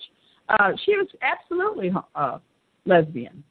So, uh, but I don't think that the male, the men coaches are not gay. Of course, that's you know doesn't fit. But the, and, and so, uh, and they they're the ones who teach the health classes you know, from the the physical education, uh, they they have the they teach the sex education and so on for the most part. So uh, well, what's well, going on with people who uh, believe it, and the rest of them aren't really paying any attention. I guess, but but this, you know, school teachers in, in every um, aspect of, of our culture have, and, and in every discipline, I think they failed to to act at all. Well, they're they're not they're not the best people. I I was, you know, uh, they're not very smart. They're not very principled. They don't stand up. They're just most of them. They just get this job because it's, it's a, they can manage to become a, you know, a, a public school teacher, and uh, the standards aren't too high, and they uh, and then they just want to keep their job and and get their pay until they get their retirement. That's it. You know, if you they always show on TV these programs, you know, some super duper teacher. You know, and so, not, those are far I'm not acquainted with that at all. I'm sorry, I haven't watched television since. well, I haven't either, but I know that um that there are those uh, uh used to, and there's been some movies, you know, about these special teachers who took these wayward kids and made them into geniuses and so on. Uh, that's not typical. Probably Negroes. Yeah, yeah, Negro or or uh, or Hispanic class. Uh, play. That there was a famous one in, in from a teacher in California who made all these uh, Mexicans into uh, math geniuses, which is true story, I guess. You know, and they did win win some big uh, uh, competition. Anyway, there's um one of the people on this uh, NPR program that was talking about sex education was a director of a general social survey at the University of Chicago's National Opinion Research. Anyway, he said that um, homosexuality as part of sex education was supported by 73% of the public for high school classes. Now that's um, that was in 2006. Well, where did they take that poll in Greenwich Village? Well, maybe in maybe in uh, he was he's in U- University of Chicago, so maybe in Illinois, but I don't know. But but you know, still that means 27% opposed it. Now most people will say, Bill, that Uh, sex education, oh sure, it's important because you know they're they're they don't want to be responsible for it. Parents don't even want to be. They think, oh, the school can do a good job and do you know uh, do this, but then uh, 68% thought it was uh, uh, okay for middle school classes. Now, middle school, you know, that's sixth grade, seventh grade, maybe eighth grade uh, at the most. Um, and so, but that means 32% opposed it. But this guy said that um, that there's this substantial majority that believes it's appropriate to have sex education, but that um, uh, they don't agree that it should be teaching uh, homosexuality as an equal and alternative lifestyle. See, these parents think that they're they're teaching their kids something better than what they are, you know, and they don't they don't pay enough attention because particularly if both parents are working. Well, so, one of the omissions in my article is that parents that the compulsory educational system has um, basically afforded parents the the ability to abdicate responsibility for their children's sure. education. There's no Sure. doubt about that. I, Well, I- you abdicate not only the you know teaching them, but you abdicate their moral education and their sexual education. Well, and, right. and Well- they do think they do think they're learning morals in school. when education became compulsory, morals and sex were not a part of the equation. no. They're, they're only recent parts of the equation. Even when I was a child, most of the kids that I knew, the white kids that went to public school, they went to Sunday school on Sundays and, and to a church Sunday school. hmm And they learned morals in, in the church Sunday school. Well, maybe. yeah, yeah, we were told, right, right, right. But we were I've been in Sunday school Right. too. I don't know what I learned.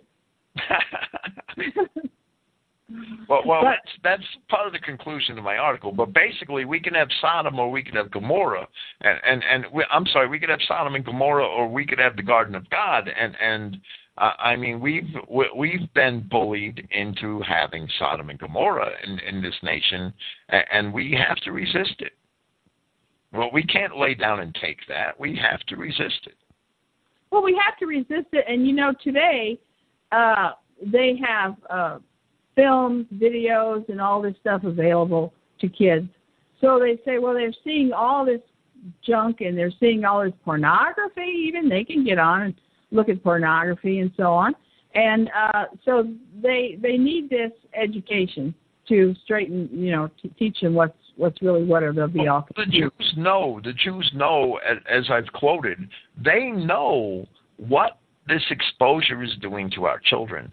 They know that it, it, it is causing our children to be sexually active, um, to, to be basically whores. Uh, a nation of pigs is basically what we've raised. But, but the Jews know this. They know that exposure to these things, the role playing, the films that they see, they know that this en- entices our children to follow those behavioral patterns patterns that they witness at these young ages. Well, I agree. Yeah, they they they do know. They know what they're doing. They're, they're doing it on purpose. But I'm saying, what uh, what would we do about it? Uh, besides, you know, if we say, well, we're we're against any of this sex education in school, I'm against it. I, I think uh, in health you might learn some things about your body, but you should learn about how to take care of your body health wise. You don't need to learn about sex. People people learn you know, this idea that, oh, they're going to learn this terrible stuff on the street corner. This is how people have learned about sex forever. You know, not necessarily on a street corner, but I mean, you just learn about it. Uh, I don't, I don't think it's been damaging to kids not to know every little detail about sex and all the different ways that sex is performed and all the different kind of homosexual families you can have and Well, well, I learned about it on the street corner. I had two wives and six kids. I, I didn't do bad. I'm just making a joke, right? But but yeah, it's not. No, um, you're, you're right. I went to school for ten years and, and never had sex education in Catholic school. And- Yeah, I, I I don't think I don't think we need to have that in school. We should be learning, teaching, uh, reading, writing, arithmetic. You know, uh, European education used to be just the uh, the the the best kind of education. If you were in in the good schools, not everybody did get to go to those schools, but only if you showed, uh, you know, uh, if you showed accomplishment in your studies, then you then you were a candidate to go on into what they call gymnasium or what we call high school. But uh, they, these were wonderful schools. This was this was real teaching. This was real education going on uh, in these schools. But they didn't teach sex education. And what happened to all those people? They grew up just fine and had married and had families and and uh, were a lot better than the people we have today who are all on junked out on uh, movies and well, well, absolutely porno and but stuff. We have Sodom and Gomorrah. And, and who and who has brought that about? Jews.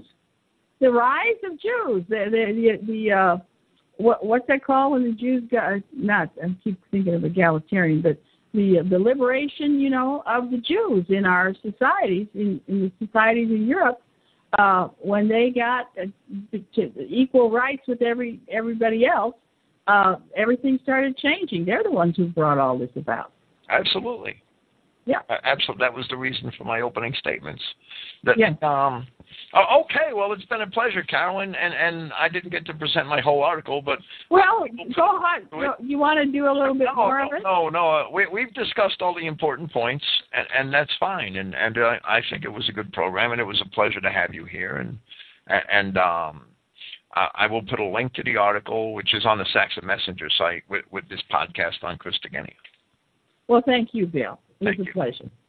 Okay, that that's the Judas goats, and and that's the way I characterize it. I, I really believe that our school system and and it, it's been trained to lead the sheep to slaughter. Uh, our teachers have been taught, and and it it's may not be all voluntarily, but one, one way or the other, they've been taught to lead our children to slaughter, and yes, parents have abdicated their responsibility, and, and we should take charge of our own children's education. And I know that more than anybody because I've had, I, I was an absentee father. I was a forced absentee father. I'll leave it at that.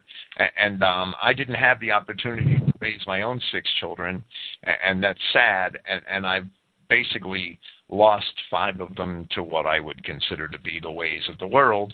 That's the way it is, and, and that's unfortunate. But but um, that that's what a good public school education affords one today. It's it's totally destructive. And it's a miracle if any of our children make it out of public schools today with a, a, and, and maintain a healthy Christian attitude. That itself would be a miracle. Praise Yahweh. Thank you for listening. I will be here on Friday with um, the Gospel of Luke, chapter 1, part 2. Good night.